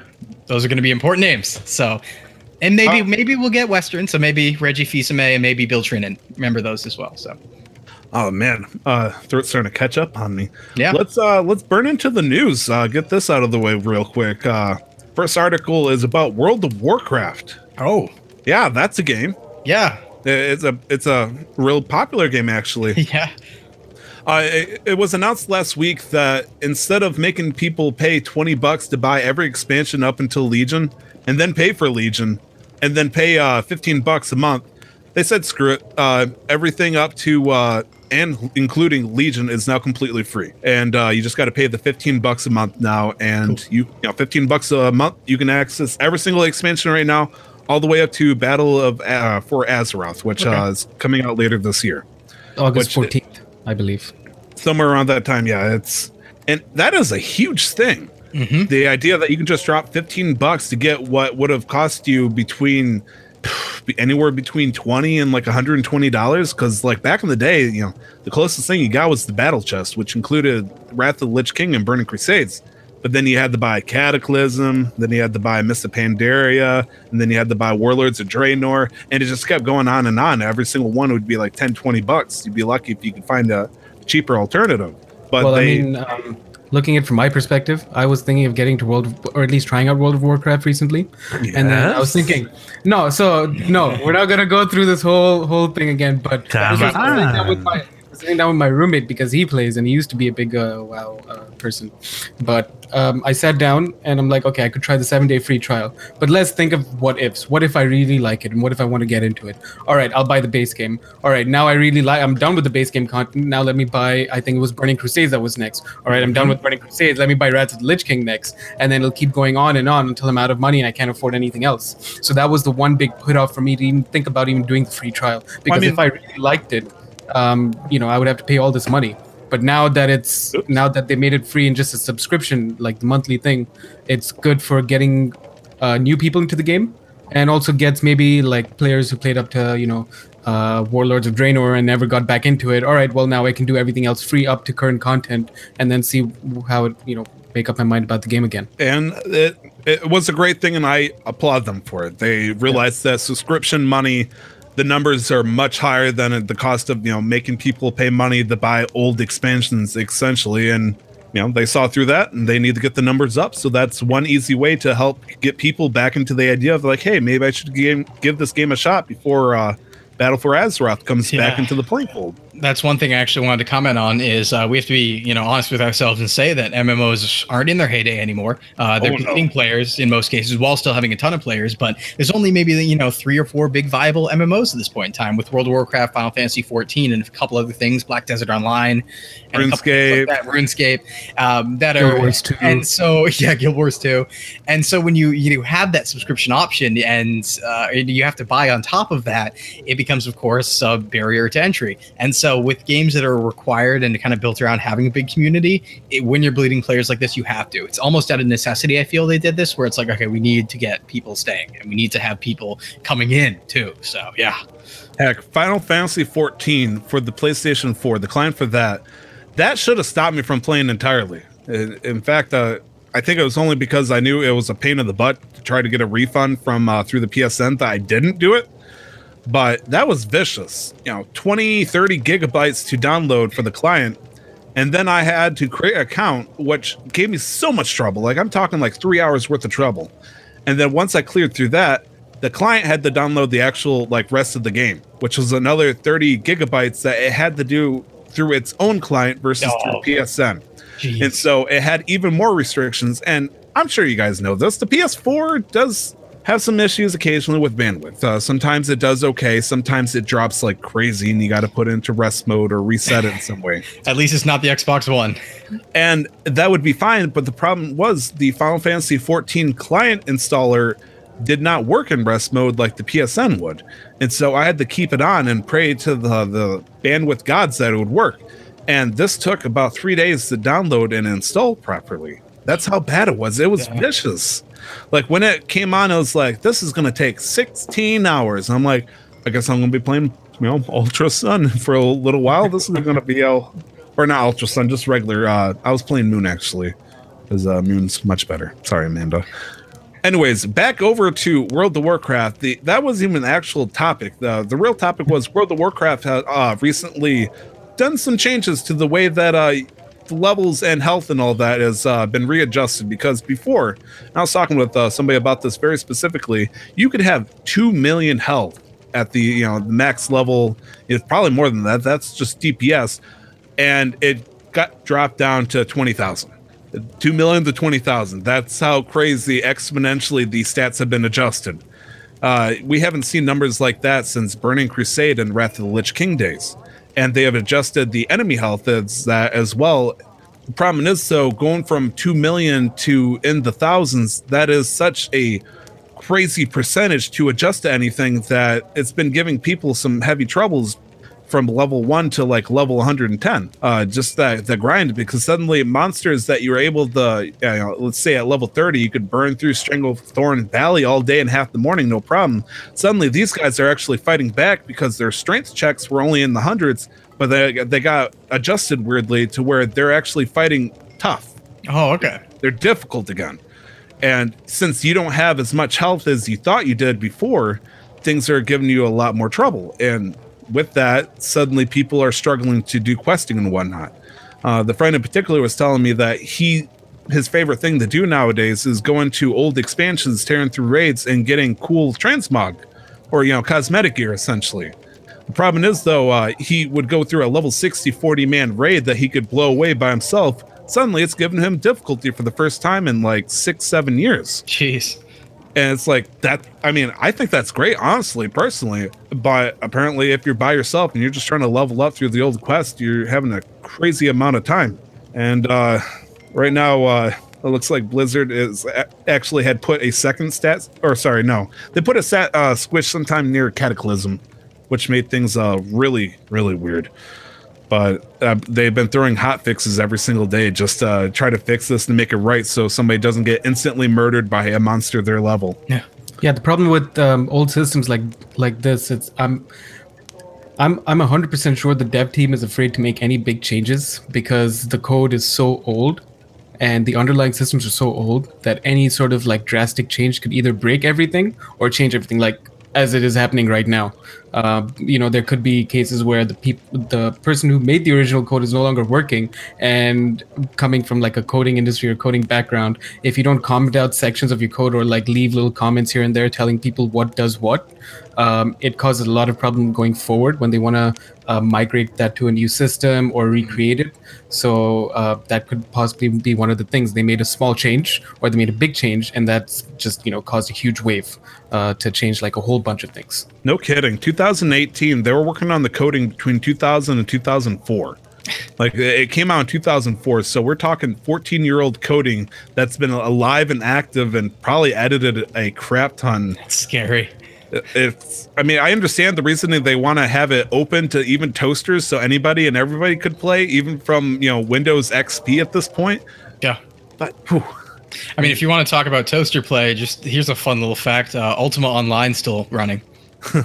yeah, yeah, from like yeah '98, if not earlier. If I'm trying to remember exactly when that came out originally, but yeah, Heck, even RuneScape uh, updated its entire system, and I know, Cam, I understand. I respect your decision saying that it's it's it's bad, but it's a heck of a jump compared to their old school. It's it's up there. Uh, Pokemon Go, more Pokemon Go news. Anybody want to take the bait for this one? Um, yeah, I was just reading through this, um, and I actually had no idea until I saw this article. I would pick Um, on Cam, but Cam is currently frozen in time. Oh, is time frozen in time again? Okay, so I'll take the lead on this. Let- Let's talk about numbers. Sales numbers for Pokemon Go is ridiculous. Pokemon Go sales numbers are in the millions, like the, the big sales numbers right here. And he's back. Anyways, Pokemon Go. Uh, Cam was right. He Oh, uh, yeah? he mentioned Lucky Pokemon was coming to Pokemon Go, and sure as crap, yes, it was. Uh, the good news is Lucky Pokemon is a thing. It's awesome. The bad news is, unfortunately, it's not completely free in the Stardust. The Stardust is very reduced, and the only way you can really get it, it looks like, instead of catching it, it has to be traded right now. Mm-hmm. yeah. Which it makes sense because traded Pokemon in real, you know, mainstream Pokemon games get a, experience boost. However, uh, they announced it, and then people started trading like crazy, and the, the you know like hundreds, thousands of trades, not one single lucky Pokemon.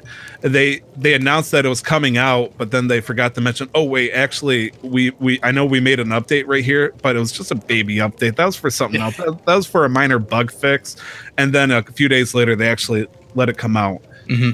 So alongside that, we got lucky Pokemon, which have reduced uh, Stardust rates as well as cool animations in the background, and uh, we can now gift uh, Stardust to each other, which is a big thing for me. Wait, we can?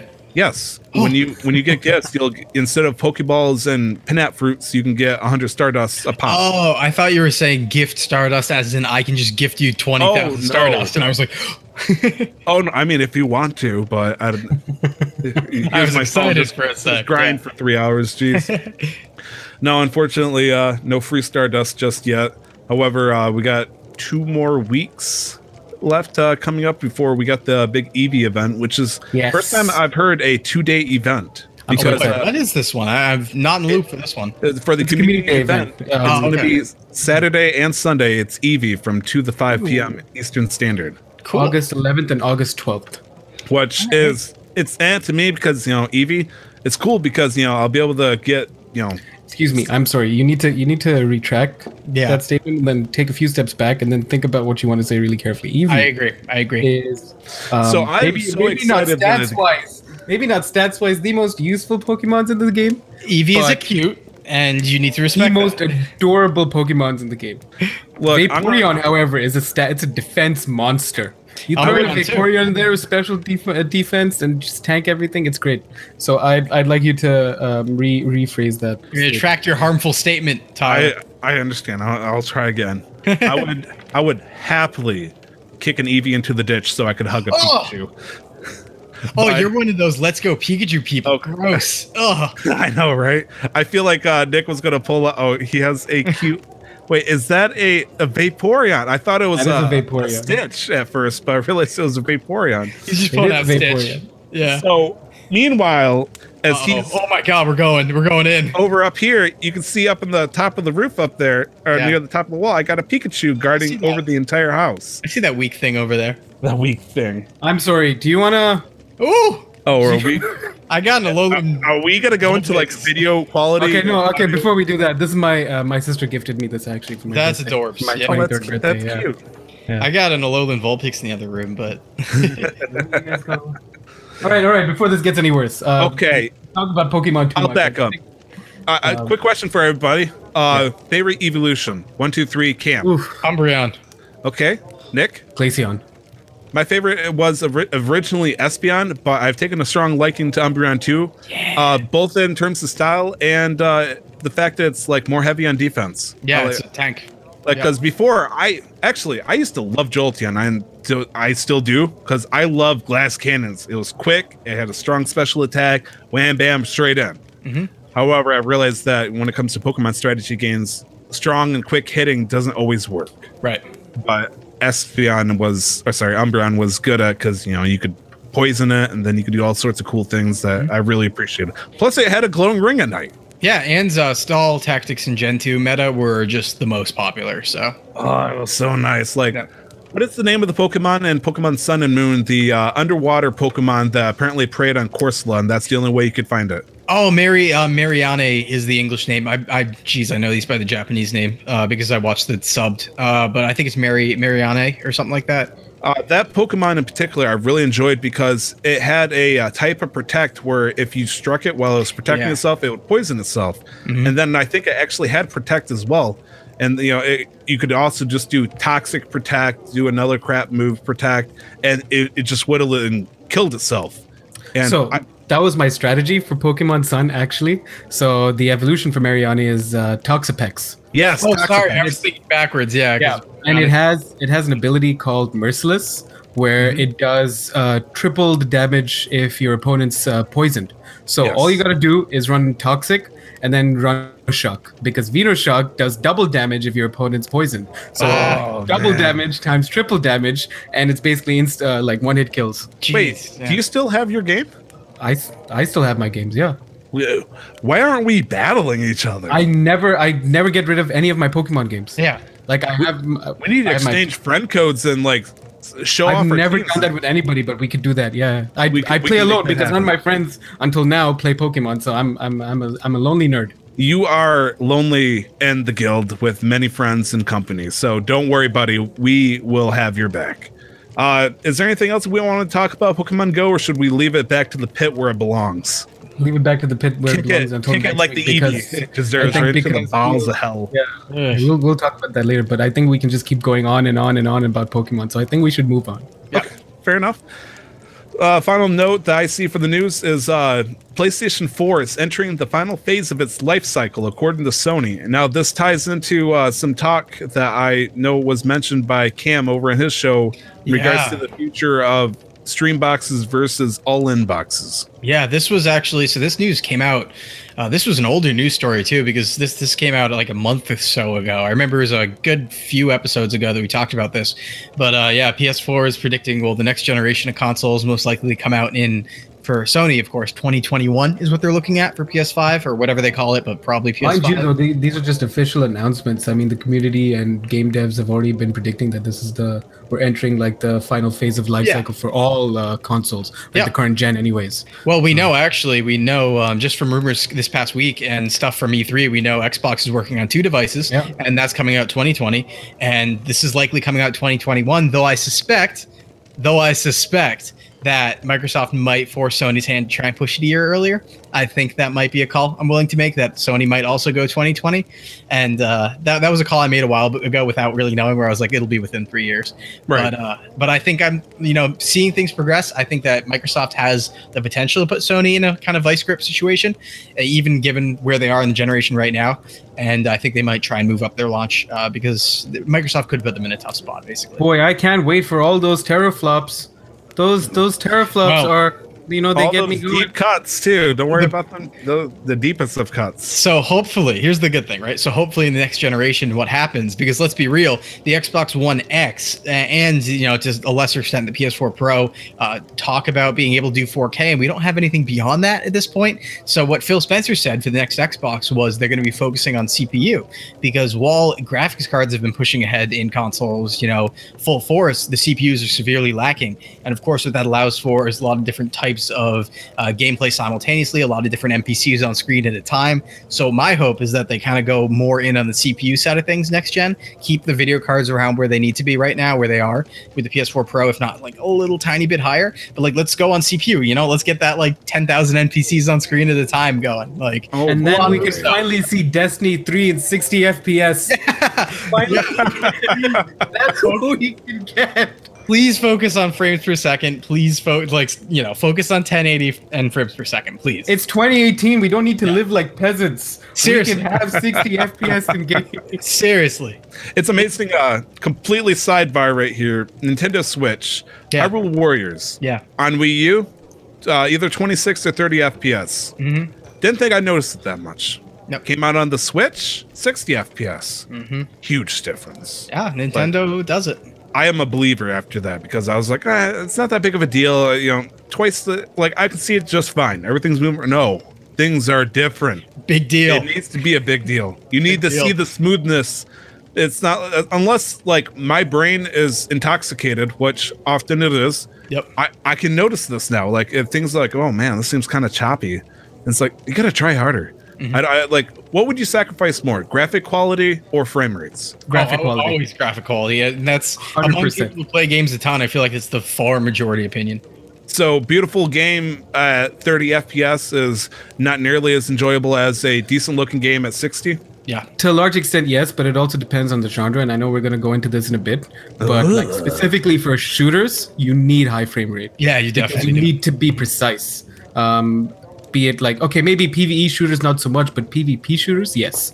Uh, PVE shooters, you would need to be precise if it's like more down to speedrunning, right? Because then you'd want to make sure that you're getting and clipping through everything and getting in, you know, whatever positions as fast as you can. But for PvP games, you need the high frame rate. Yep. And uh, speaking of actually Microsoft's plans for next gen, they're making those two systems, right? The Streambox and the traditional console. That's another thing for competitive games is the Streambox latency issues, which they're attempting to fix, but you're never going to fix it to a point where it's not gonna where it's not going to hinder the game. So anyone attempting to do a competitive game, you can't do the Streambox option. You can't. No Let's way. say even even if Microsoft dumped as much money as they wanted to into that, Yeah. it's not even their fault at that point. It's usually at the fault of the internet providers. It's science fault. It's science fault that we talk about. Here's the thing in the fighting game community, right? Milliseconds matter. And so Oh, if yeah. we're talking a controller input to a console versus sending an input to the internet and then it's sending back the information, no way. It doesn't matter how fast the internet is. You It's need quantum entanglement for what they want. like uh, Microsoft would have to Google or Google, it would have to partner with Google at this point just to guarantee, like, hey, we need Google Internet, gigabit level internet in order to have this kind of input. And even then, I don't even think a gigabyte would be enough for that level of perfect. And it doesn't fix things in the user end either because they still need to get back to them through their connections. And that's the thing, you know, Japan, it's interesting really because Microsoft's going for this option. Sony, I don't know, they're in a position to make a mistake. I'll, I'll say that much. We can talk about it. I mean, they to. all are in a position to make a mistake. It's just how bad. It's well, it's the thing where basically, long story short, um, everybody generations have been switching somewhat because everybody's had a chance to make a terrible mistake and shoot themselves in the foot at the beginning of a generation. But everyone's been through that cycle once at this point. So we're like, you know, Nintendo with the Wii U, of course, and and earlier the Virtual Boy And Sony- Xbox with the Xbox and the Xbox 360 and kind of the Xbox One. No, Xbox with the Xbox One primarily, and then uh, Xbox 360 they sold enough, but the rendering at depth was a problem. But uh, PS, you know, Sony with the PS3, everyone's made a huge mistake once. So now we'll see if they've learned. But somebody could be like, "We're gonna make a stream box and nothing else," and then it's like, just laugh at them. It's, huh? I, I, I don't know what to say about it because honestly, it's like it would be nice, but at the same time, it's we're we're ahead of our time at this point. Yeah, yeah. way way ahead of our time. Yep. Japan has an internet infrastructure that could potentially handle stream streaming games, but not here. Yeah, not maybe. most places. Not most places. And I mean, even if they didn't have it, it wouldn't matter because you don't have to worry like, about 30 Xbox 2s at that point with Yeah. how many people love Microsoft. Well, I mean, in Japan, you do have to worry about exactly 30 Xbox 2s because that's all they'll sell. Yes, exactly. Yeah. I've Yeah. checked. Halo 3 confirmed.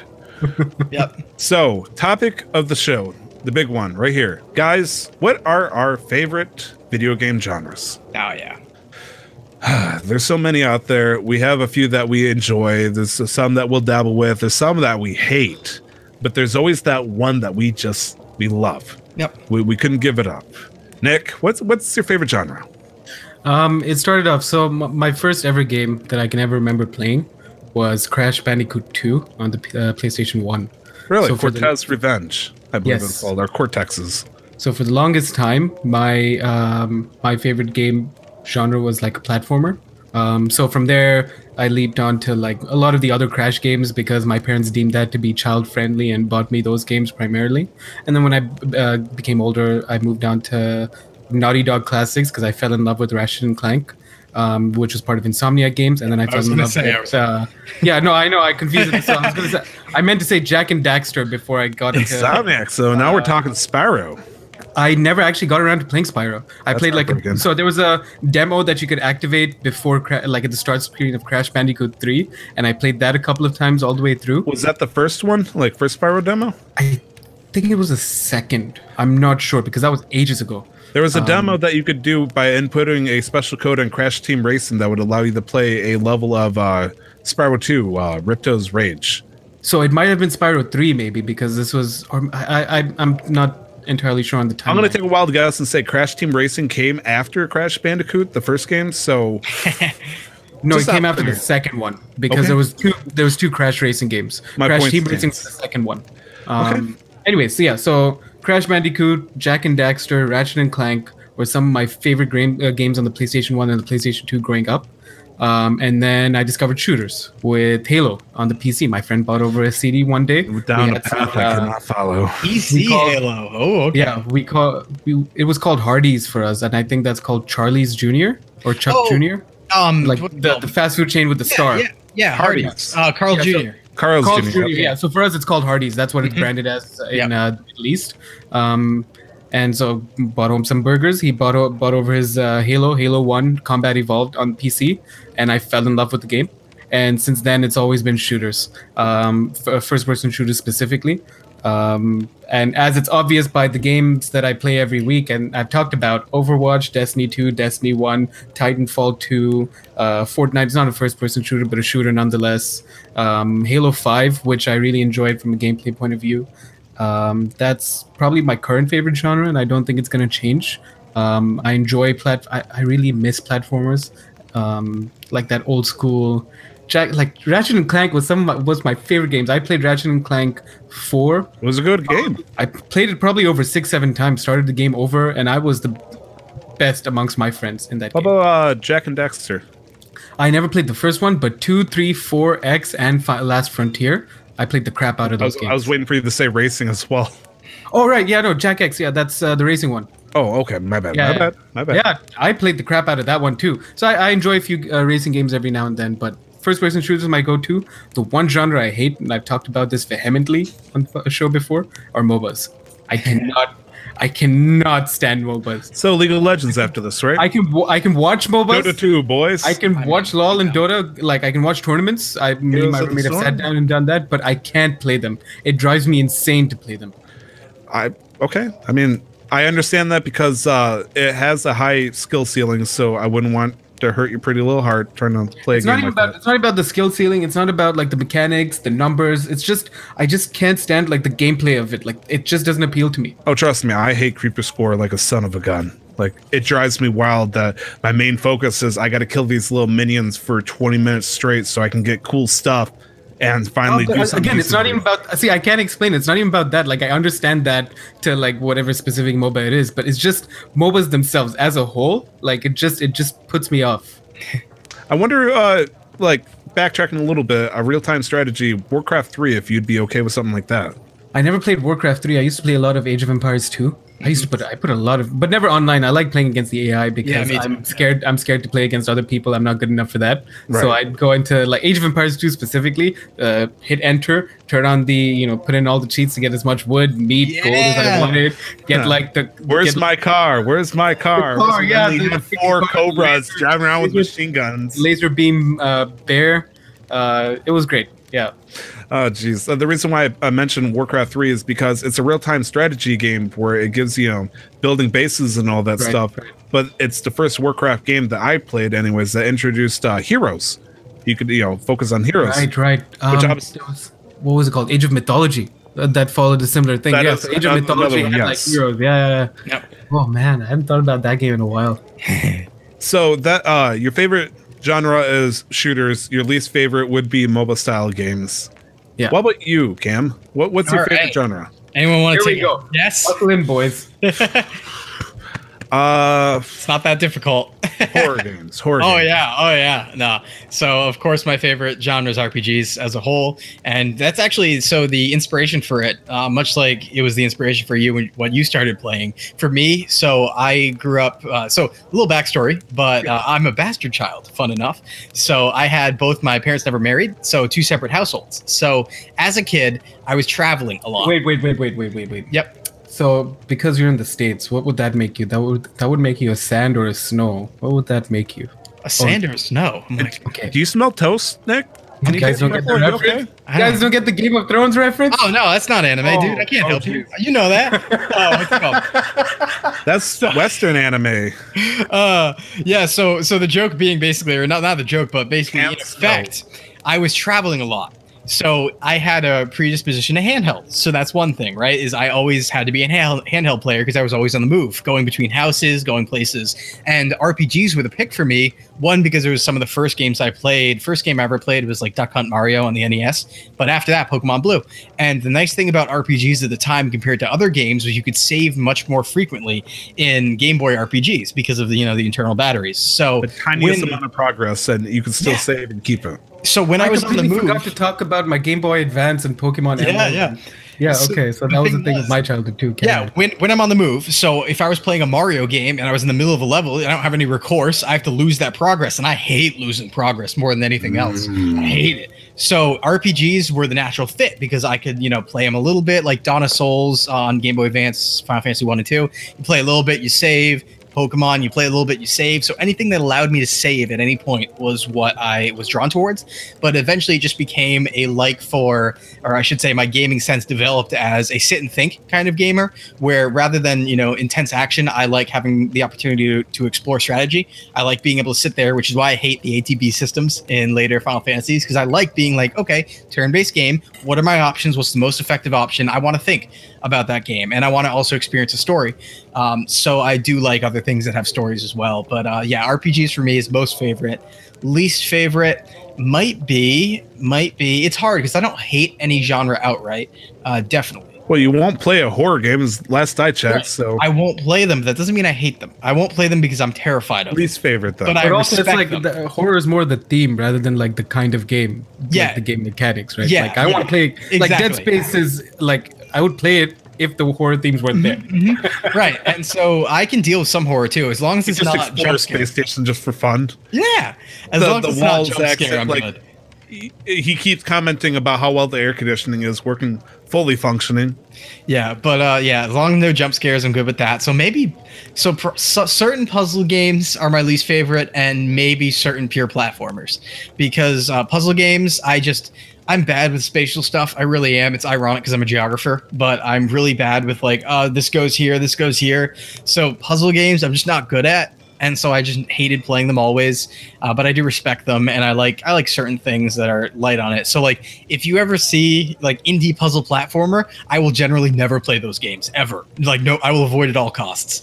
Uh, the other So thing, Mooney Pop Girls uh, wouldn't be your thing. no, see, I got better options if I want to do you know hentai. Let's you got real. plenty of options. I got I got VNs, man. But uh, yeah, other one probably pure platformers that are just about difficulty. Uh, I, I don't I'm not reaction time. I don't have the reaction time often to deal with those. So mostly for lack of skill on my part is why I dislike things. Um, there's no genre I incredibly hate. I, I do get around to things, but yeah, mostly for lack of skill. But yeah, that's me. This conversations make me like remember all the other games. So like I completely forgot to mention the amount of time I put into Pokemon, um, like across a Game Boy Advance and then the Nintendo DS Lite, which my sister broke because I was sitting on the couch and she threw a remote at me, aiming for my head, but it hit my DS screen and cracked the LCD screen. Oh, No, you you you get rid of your sister. how are you still alive? Why aren't you in prison? Yeah, why isn't she in prison? And my For mom was sitting right there too. her. My mom was sitting right there as my sister threw a remote at me, aiming for my head, but it hit my Nintendo DS. and my mom and I were just kind of like, "What? What? Why?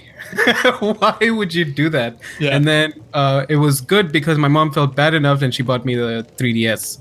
Oh, Uh, and okay, I had the foresight. Yeah, I had the foresight to get. So I grew up in the Middle East, and all of our game systems are PAL there. Yes, right? Not yeah. NTSC. So I had the foresight to buy an NTSC 3DS, so that when I came over here, I would be able to like play games uh, normally. Because I, Go the- Right. it was around the time when I was planning to come over to Canada.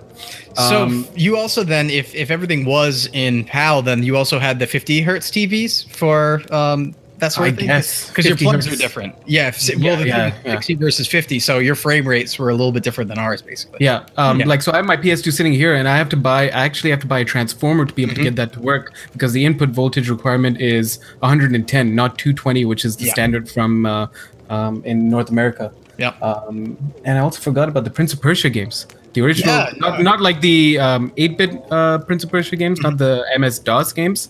The you know uh, Sands of Time, Warrior Within, and Two Thrones. Those were some of my favorite games ever.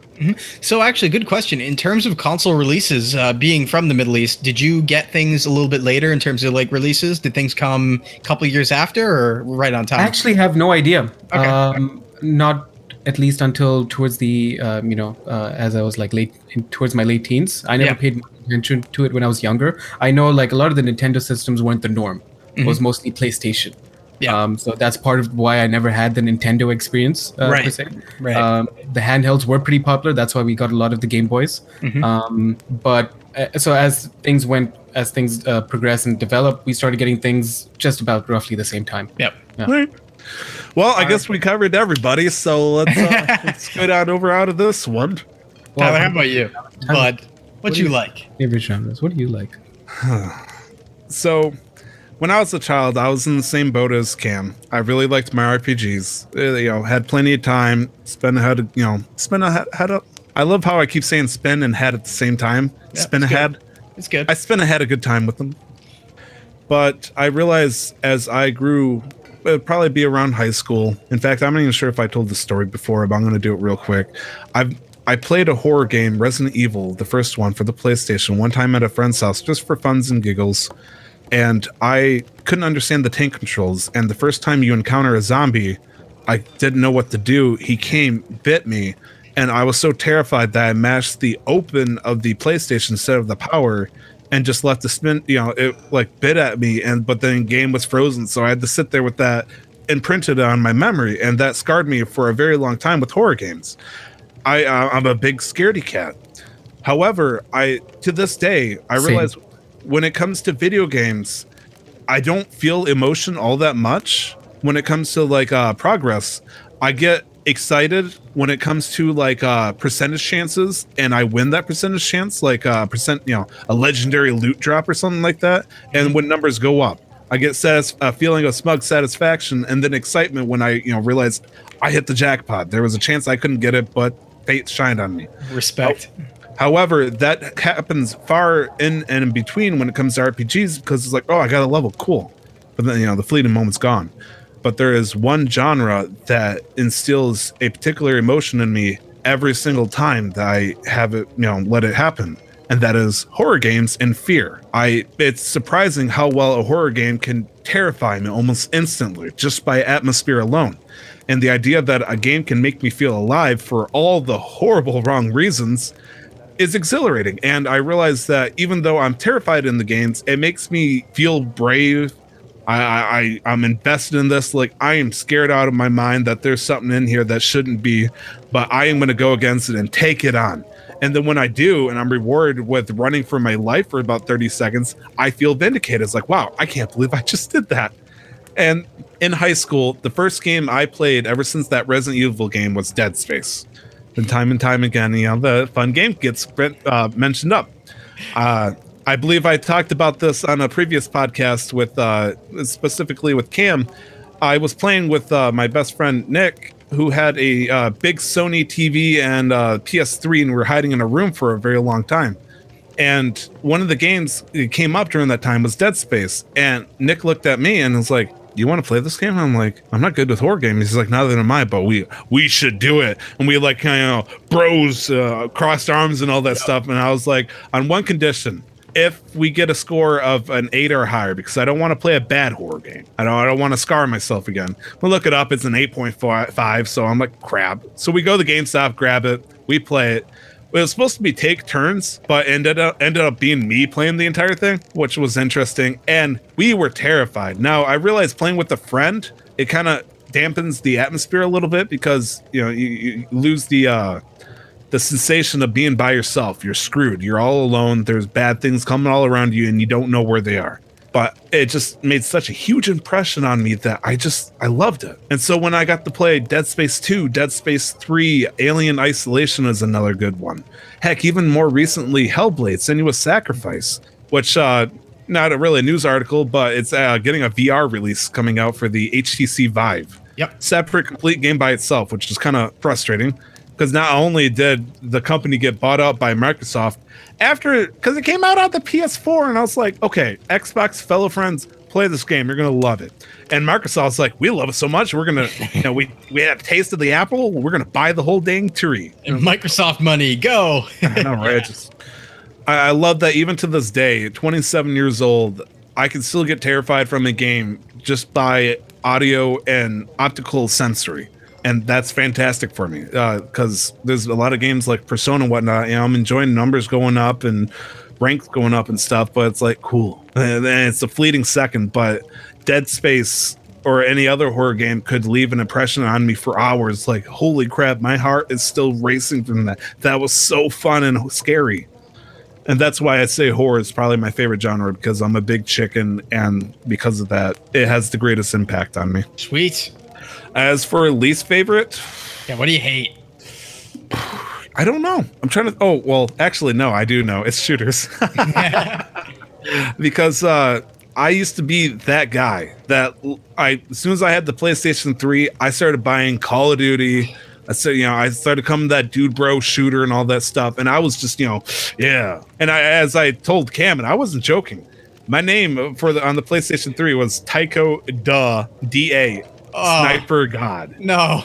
And it's like, even I'm like, that's oh my cringy. sweet summer That's- child. I Yeah, know, right? It's like, please let my name. Yikes. But I, I love having the Barrett 50 cal in the original Call of Duty 4 uh, Modern Warfare, and that was my thing. And I think it was Modern Warfare 2 that happened. I was in uh, college at that point. I was playing it like crazy. I had my roommate play a little bit with me on the co-op missions, and all of a sudden the disc reader just took a huge dump. I'm like, oh, it's gone. It's dead. Okay. I can't play any more disc-based games anymore. This is very, very sad. And suddenly, the only thing I had left was my GameCube. And so suddenly, Nintendo made a huge return in my life because I couldn't afford to replace my PS3 uh, disc reader. And as I'm sure you can guess, the only uh, shooter that I was aware of on the GameCube was Metroid Prime.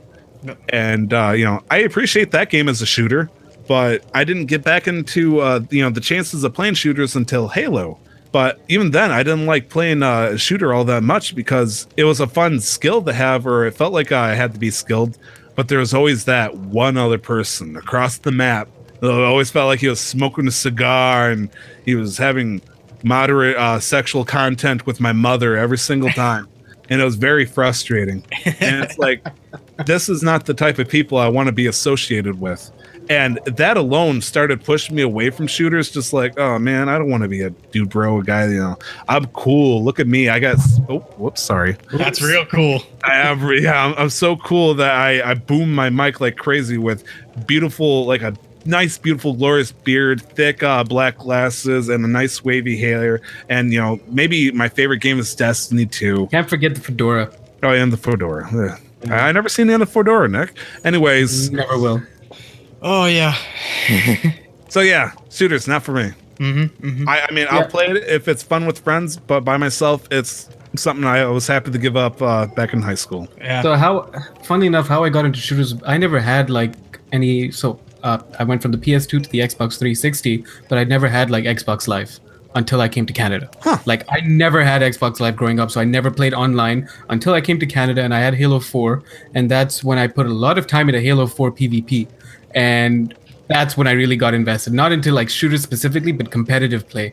So Mm-hmm. I remember very clearly going into the SWAT playlist that Halo had, where it's uh, you just get the rifle. It was called the DMR or the pistol, um, the the Magnum, which was the most overpowered pistol in the entire existence of all games. Oh yeah, the Um, plasma pistol plus uh, regular pistol. No, no, just the regular pistol, like the starting pistol.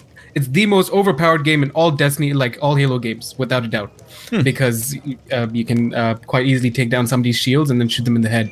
But the SWAT game mode didn't have um, shields, so all you had to do was aim at the head, one shot, and it was a kill. Um, and so that's where I really got my competitive spirit, where I was like, "Yes, I shot that guy in the head first before he shot me in the head." I wasn't good with snipers, mind you, but I was good with the rifles. I shot that guy in the head before he shot me in the head. I win. I'm better. Let's find the next person. And I and I wish I could record all of that now because I went on crazy like 15, 20 kill montage like sprees, just like slaughtering everybody. I'm like, Yeah. This is what it's like to be good at something and then i came to destiny where everybody was better than me i'm like okay i'm not that great um, i'll just sit here with my friends A right upside uh, note to uh, what you said there about recording yourself. Did you guys ever record yourselves when you were a kid? no Oh boy. Okay. Um. Okay, there- so Cam had a like a oh boy, this is to be a, stage of my life. Go ahead. No. Uh, so there's a secret. There's a secret that I, I tout around in the uh, other podcast too, where there are videos. There are some videos, not of me, but of me and my friends, like vocally playing games. Like there's some early proto Let's Plays, pseudo Let's Plays, I'd say, but they're one-offs for specific games, and they're still around on YouTube. Uh, and they were. I still actually, I still think they're okay.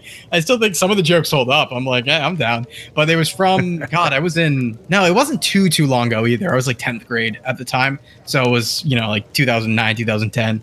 Um, but yeah, other than that, I recorded myself, but nothing uploaded online. No video game recording myself um, prior to that. So get this, back in uh, the early '90s, I think even before YouTube became a thing. Yeah, it would have had to be. Yeah. Well, not early '90s. I would say late '90s. Mhm. Uh, a couple of years of Ocarina of Time came out. I learned and discovered that if I plugged in my Nintendo 64 through my VCR, I could record anything that goes through it. Oh, And so I recorded myself playing Ocarina of Time, just doing random stuff, running around for six hours. And I would use that videotape to fall asleep to Ocarina of Time. Yo, that's myself good. playing. that's and it, it was fantastic. Just Yeah. the idea of like waking up, like, oh, I know exactly where I'm at right now. It was also funny because I would not do a single temple because I was because the temples I had to do was uh the Shadow Temple, Mhm. and that is scary as heck. So Yeah. there's like a 30 second clip of me walking in and then immediately teleporting out I wouldn't do it. That's good. But uh, I guess the most notable thing is uh, before uh, Let's Playing days, I recorded myself using the GameCube the entire playthrough of uh, Paper Mario: The Thousand Year Door. Oh, nice. Uh, the entire thing on like eight, nine separate uh, VCR tapes. and so I had this nice pile of VCR tapes I put into a cardboard box. I printed out the cover art for uh, Paper Mario: The Thousand Year Door, put it on, put it on the back, and saying, "This is my greatest work ever. Nice. Please enjoy it if this ever falls in your hands." and uh, this happened in the basement of my grandmother's house. Bless her. And then when I went out for college, apparently what she did, she took one of the tapes so she could record over it with her soap opera. And No, just broke my heart. no. I still, was bad. I still got my like DBZ VHS recordings in the in the closet over here and stuff. Oh yeah.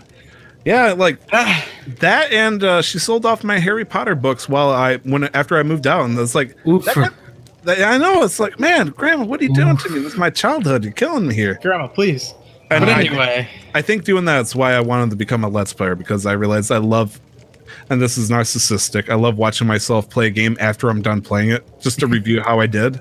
But yes, uh, favorite genres, people, and uh, least favorite. hey, hey. Let's wrap up the show because this is probably our actually it is our longest Yeah. episode yet, unless we uh, slept two of the previous ones together. It was a big day. It was a good topic. Game releases this week uh, out on August 1st, which is going to be uh, around the time that you guys hear this. I think that's Tuesday, actually. It could be Yes, mistaken. Tuesday or Wednesday. I think. No, So- it's Wednesday. okay. So on Wednesday, uh, Yakuza Zero is coming out for the PC. It's already out for the PS4, but if you uh, don't have a PS4, like a certain someone, and you really want to try the first Yakuza game, 100% recommend. Great Yep. game. Uh, on August 2nd, two games are coming out of notable quality. Uh, Iconoclast and Salt and Sanctuary, both coming out from the Nintendo Switch. Uh, both uh, games I have no idea about, so I can't really give a recommendation. Salt and Sanctuary has a lot of uh, Dark Souls style mechanics in it. I don't know too much about Iconoclast though. Great hot sale for me. And then finally, and this is probably my biggest thing, uh, it gives me very strong mixed feelings because WarioWare Gold is coming out Oh, on yeah. August 3rd, which would be Thursday technically then, for the 3DS. There's something important about this game that people need to know about. What is that, that? that I didn't know about till somebody told me. So apparently, this is very important. Apparently, you can record yourself with the 3DS and redub the voice lines in the game with your own voice, which is very important considering what you could do with that. Like you could just like start spouting vulgar nonsense and it would use it as a line. Mhm. As it was told to me, you could basically redub the game. Nice. feature. Yeah. That would be. It, just bugs me because I love WarioWare, and I understand WarioWare originally came out on handheld consoles, the Game Boy Advance, the Nintendo DS, I believe, and uh, I played it on GameCube and then on the Wii. Uh, I, I I loved it on the consoles. Playing it with the Wiimote was the best thing ever. It was so smart the way they did things. And so I don't know how they would do it, but I feel like the Joy Cons would be perfect for this Yeah. with no, aim true. and sensitivity, but it's coming out for the 3DS because they Uh-huh. want to keep that pillar alive, even though it needs to burn and die, just like the Vita and the Wii U. I've been saying it. Oh, hold on now. You've been saying it. Go ahead. Yes, I. Here comes another hour-long section rant yeah. about the PS Vita and how it's a national treasure and how It we is. must forever cherish it, It and is. actually remake it and launch the PS Vita XD. do it again. No, if do it Ben again. Franklin was here today in this day and age, he might have said the turkey as the national bird, but I feel like he would have attached wings to the Vita and made that the bird instead. More so, he would have been forced by me at gunpoint to do that. So. oh wow, you're gonna point a gun at the guy on the hundred dollar bill, huh? Oh, yeah. That's the new. That's the new tagline. PS Vita, Cam's wet dream. yeah. So if it it makes now. you feel better, the Vita does have wings around it now because it's dead. No, it's over there. I got two. I got. Oh, uh, what's it called? So a Halo theme, huh? And Halo theme. yeah, no, 3DS should be dead. That, that's all I was gonna say. Is I've been saying for a while, 3DS should really be dead. It's it's kind of un. I think it's unreasonable on Nintendo's part, especially considering uh, we did have a period where there was um not a Switch game drought, but people were feeling for Switch games. Where why don't just have this one pillar? I know 3DS is selling, makes sense, but you could just have all developers make games for Switch, and you'd have so much. You'd have so much. I mean, Captain Toad Treasure Tracker, they made the right choice there. It's out on both. Yeah, yeah, do that. And I mean, I understand it might have been a little bit different because WarioWare requires different uh, inputs when it comes to controller use, and it would have to be completely different. Like, I understand WarioWare is probably, or sorry, WarioWare Gold is going to be touchscreen heavy, which means if you wanted to play WarioWare on the Switch, you would probably have to have it undocked. Hey, That's- crazy idea. You know, it'd be great and smart, and I can't believe they didn't do this. Why wasn't One Two Switch a WarioWare game?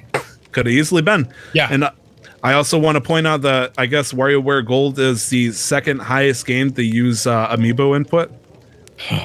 So you can The use a lot. the only the only thing before we go off on another huge rant or sidetrack. I'd rather not either. Don't. Yeah, but the only thing I can Yeah, think of that would make Stop, sense is purely because of the price point of the systems. The the 3DS or the 2DS XL is considerably cheaper than the Switch, so it makes more sense. Not more sense, but it it, it can easily reach more people.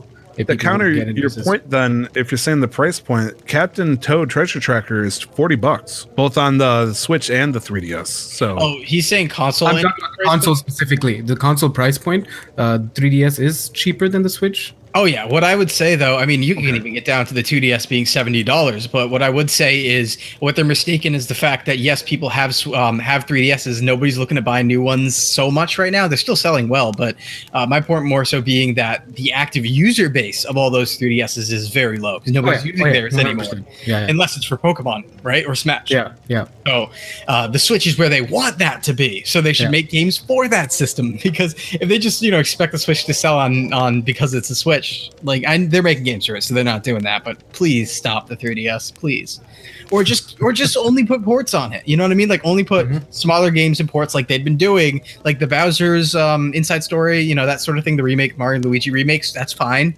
But yeah, don't WarioWare, don't. Anyways, Anyways, anyways, anyways, let's wrap it up because uh, this show is is almost turning into a two hour show at this rate. But that's Yeah. okay. We had fun. That's all that mattered. Yeah. We're having fun. Yeah. You, I'm you- suffering. you're Yeah, it's like playing a Vita. Well, you're gonna You- suffer every week, Cam. Ah, You got no choice about I'm gonna die. You can I play email us Fortnite after this. at casualmasterquest at gmail.com or hit us up on Twitter at masterquestpod. All the podcasts and gaming can be found on our YouTube channel, as well as Cam and Nick's channels, which we'll be mentioning very soon. And we'll link uh, the main show on Twitter as often as we can. Uh, I myself as Tyler. My name's Tyler Vidito. You can find me on Twitter at two times Tyler. Also, check me out. I was on the Delvin Cox Experience, which is a apparently top dog uh, podcast, like out on iTunes. I believe it was like number five for uh, entertaining podcast. It, it- it was huge up there. Were you And on he- last week recently, or? I was on uh, about five weeks ago, oh, okay, yeah, that and one. he, he held on to my show like like he was afraid to release it, like I was gonna spit fire.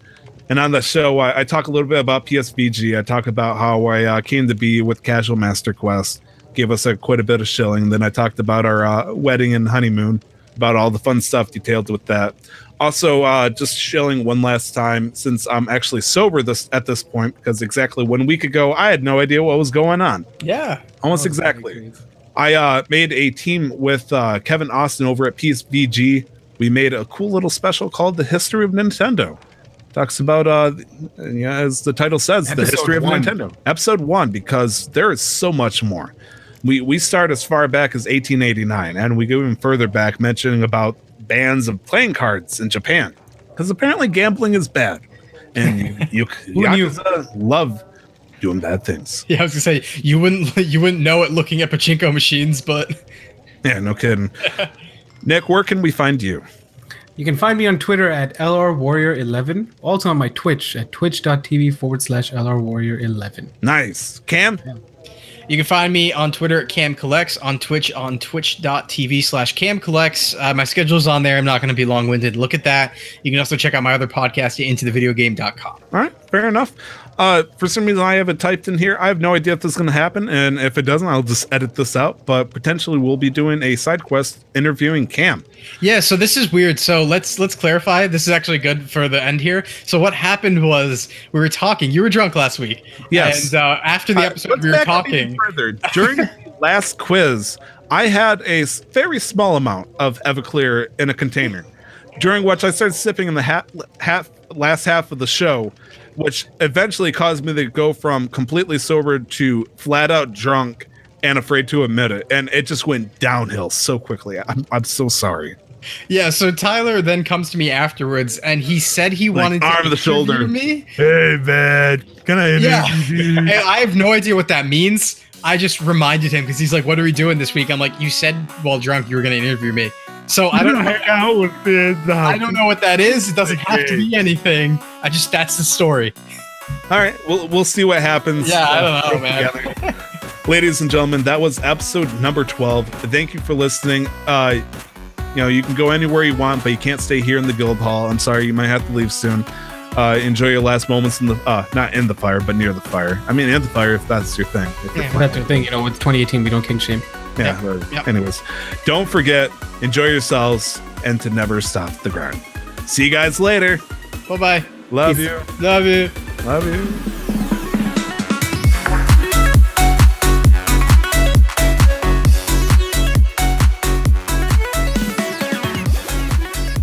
Find more of our work by searching for Casual Master Quest on iTunes, Google Play, and other podcast players. Check out what we'll be doing next week on Twitter at MasterQuestPod.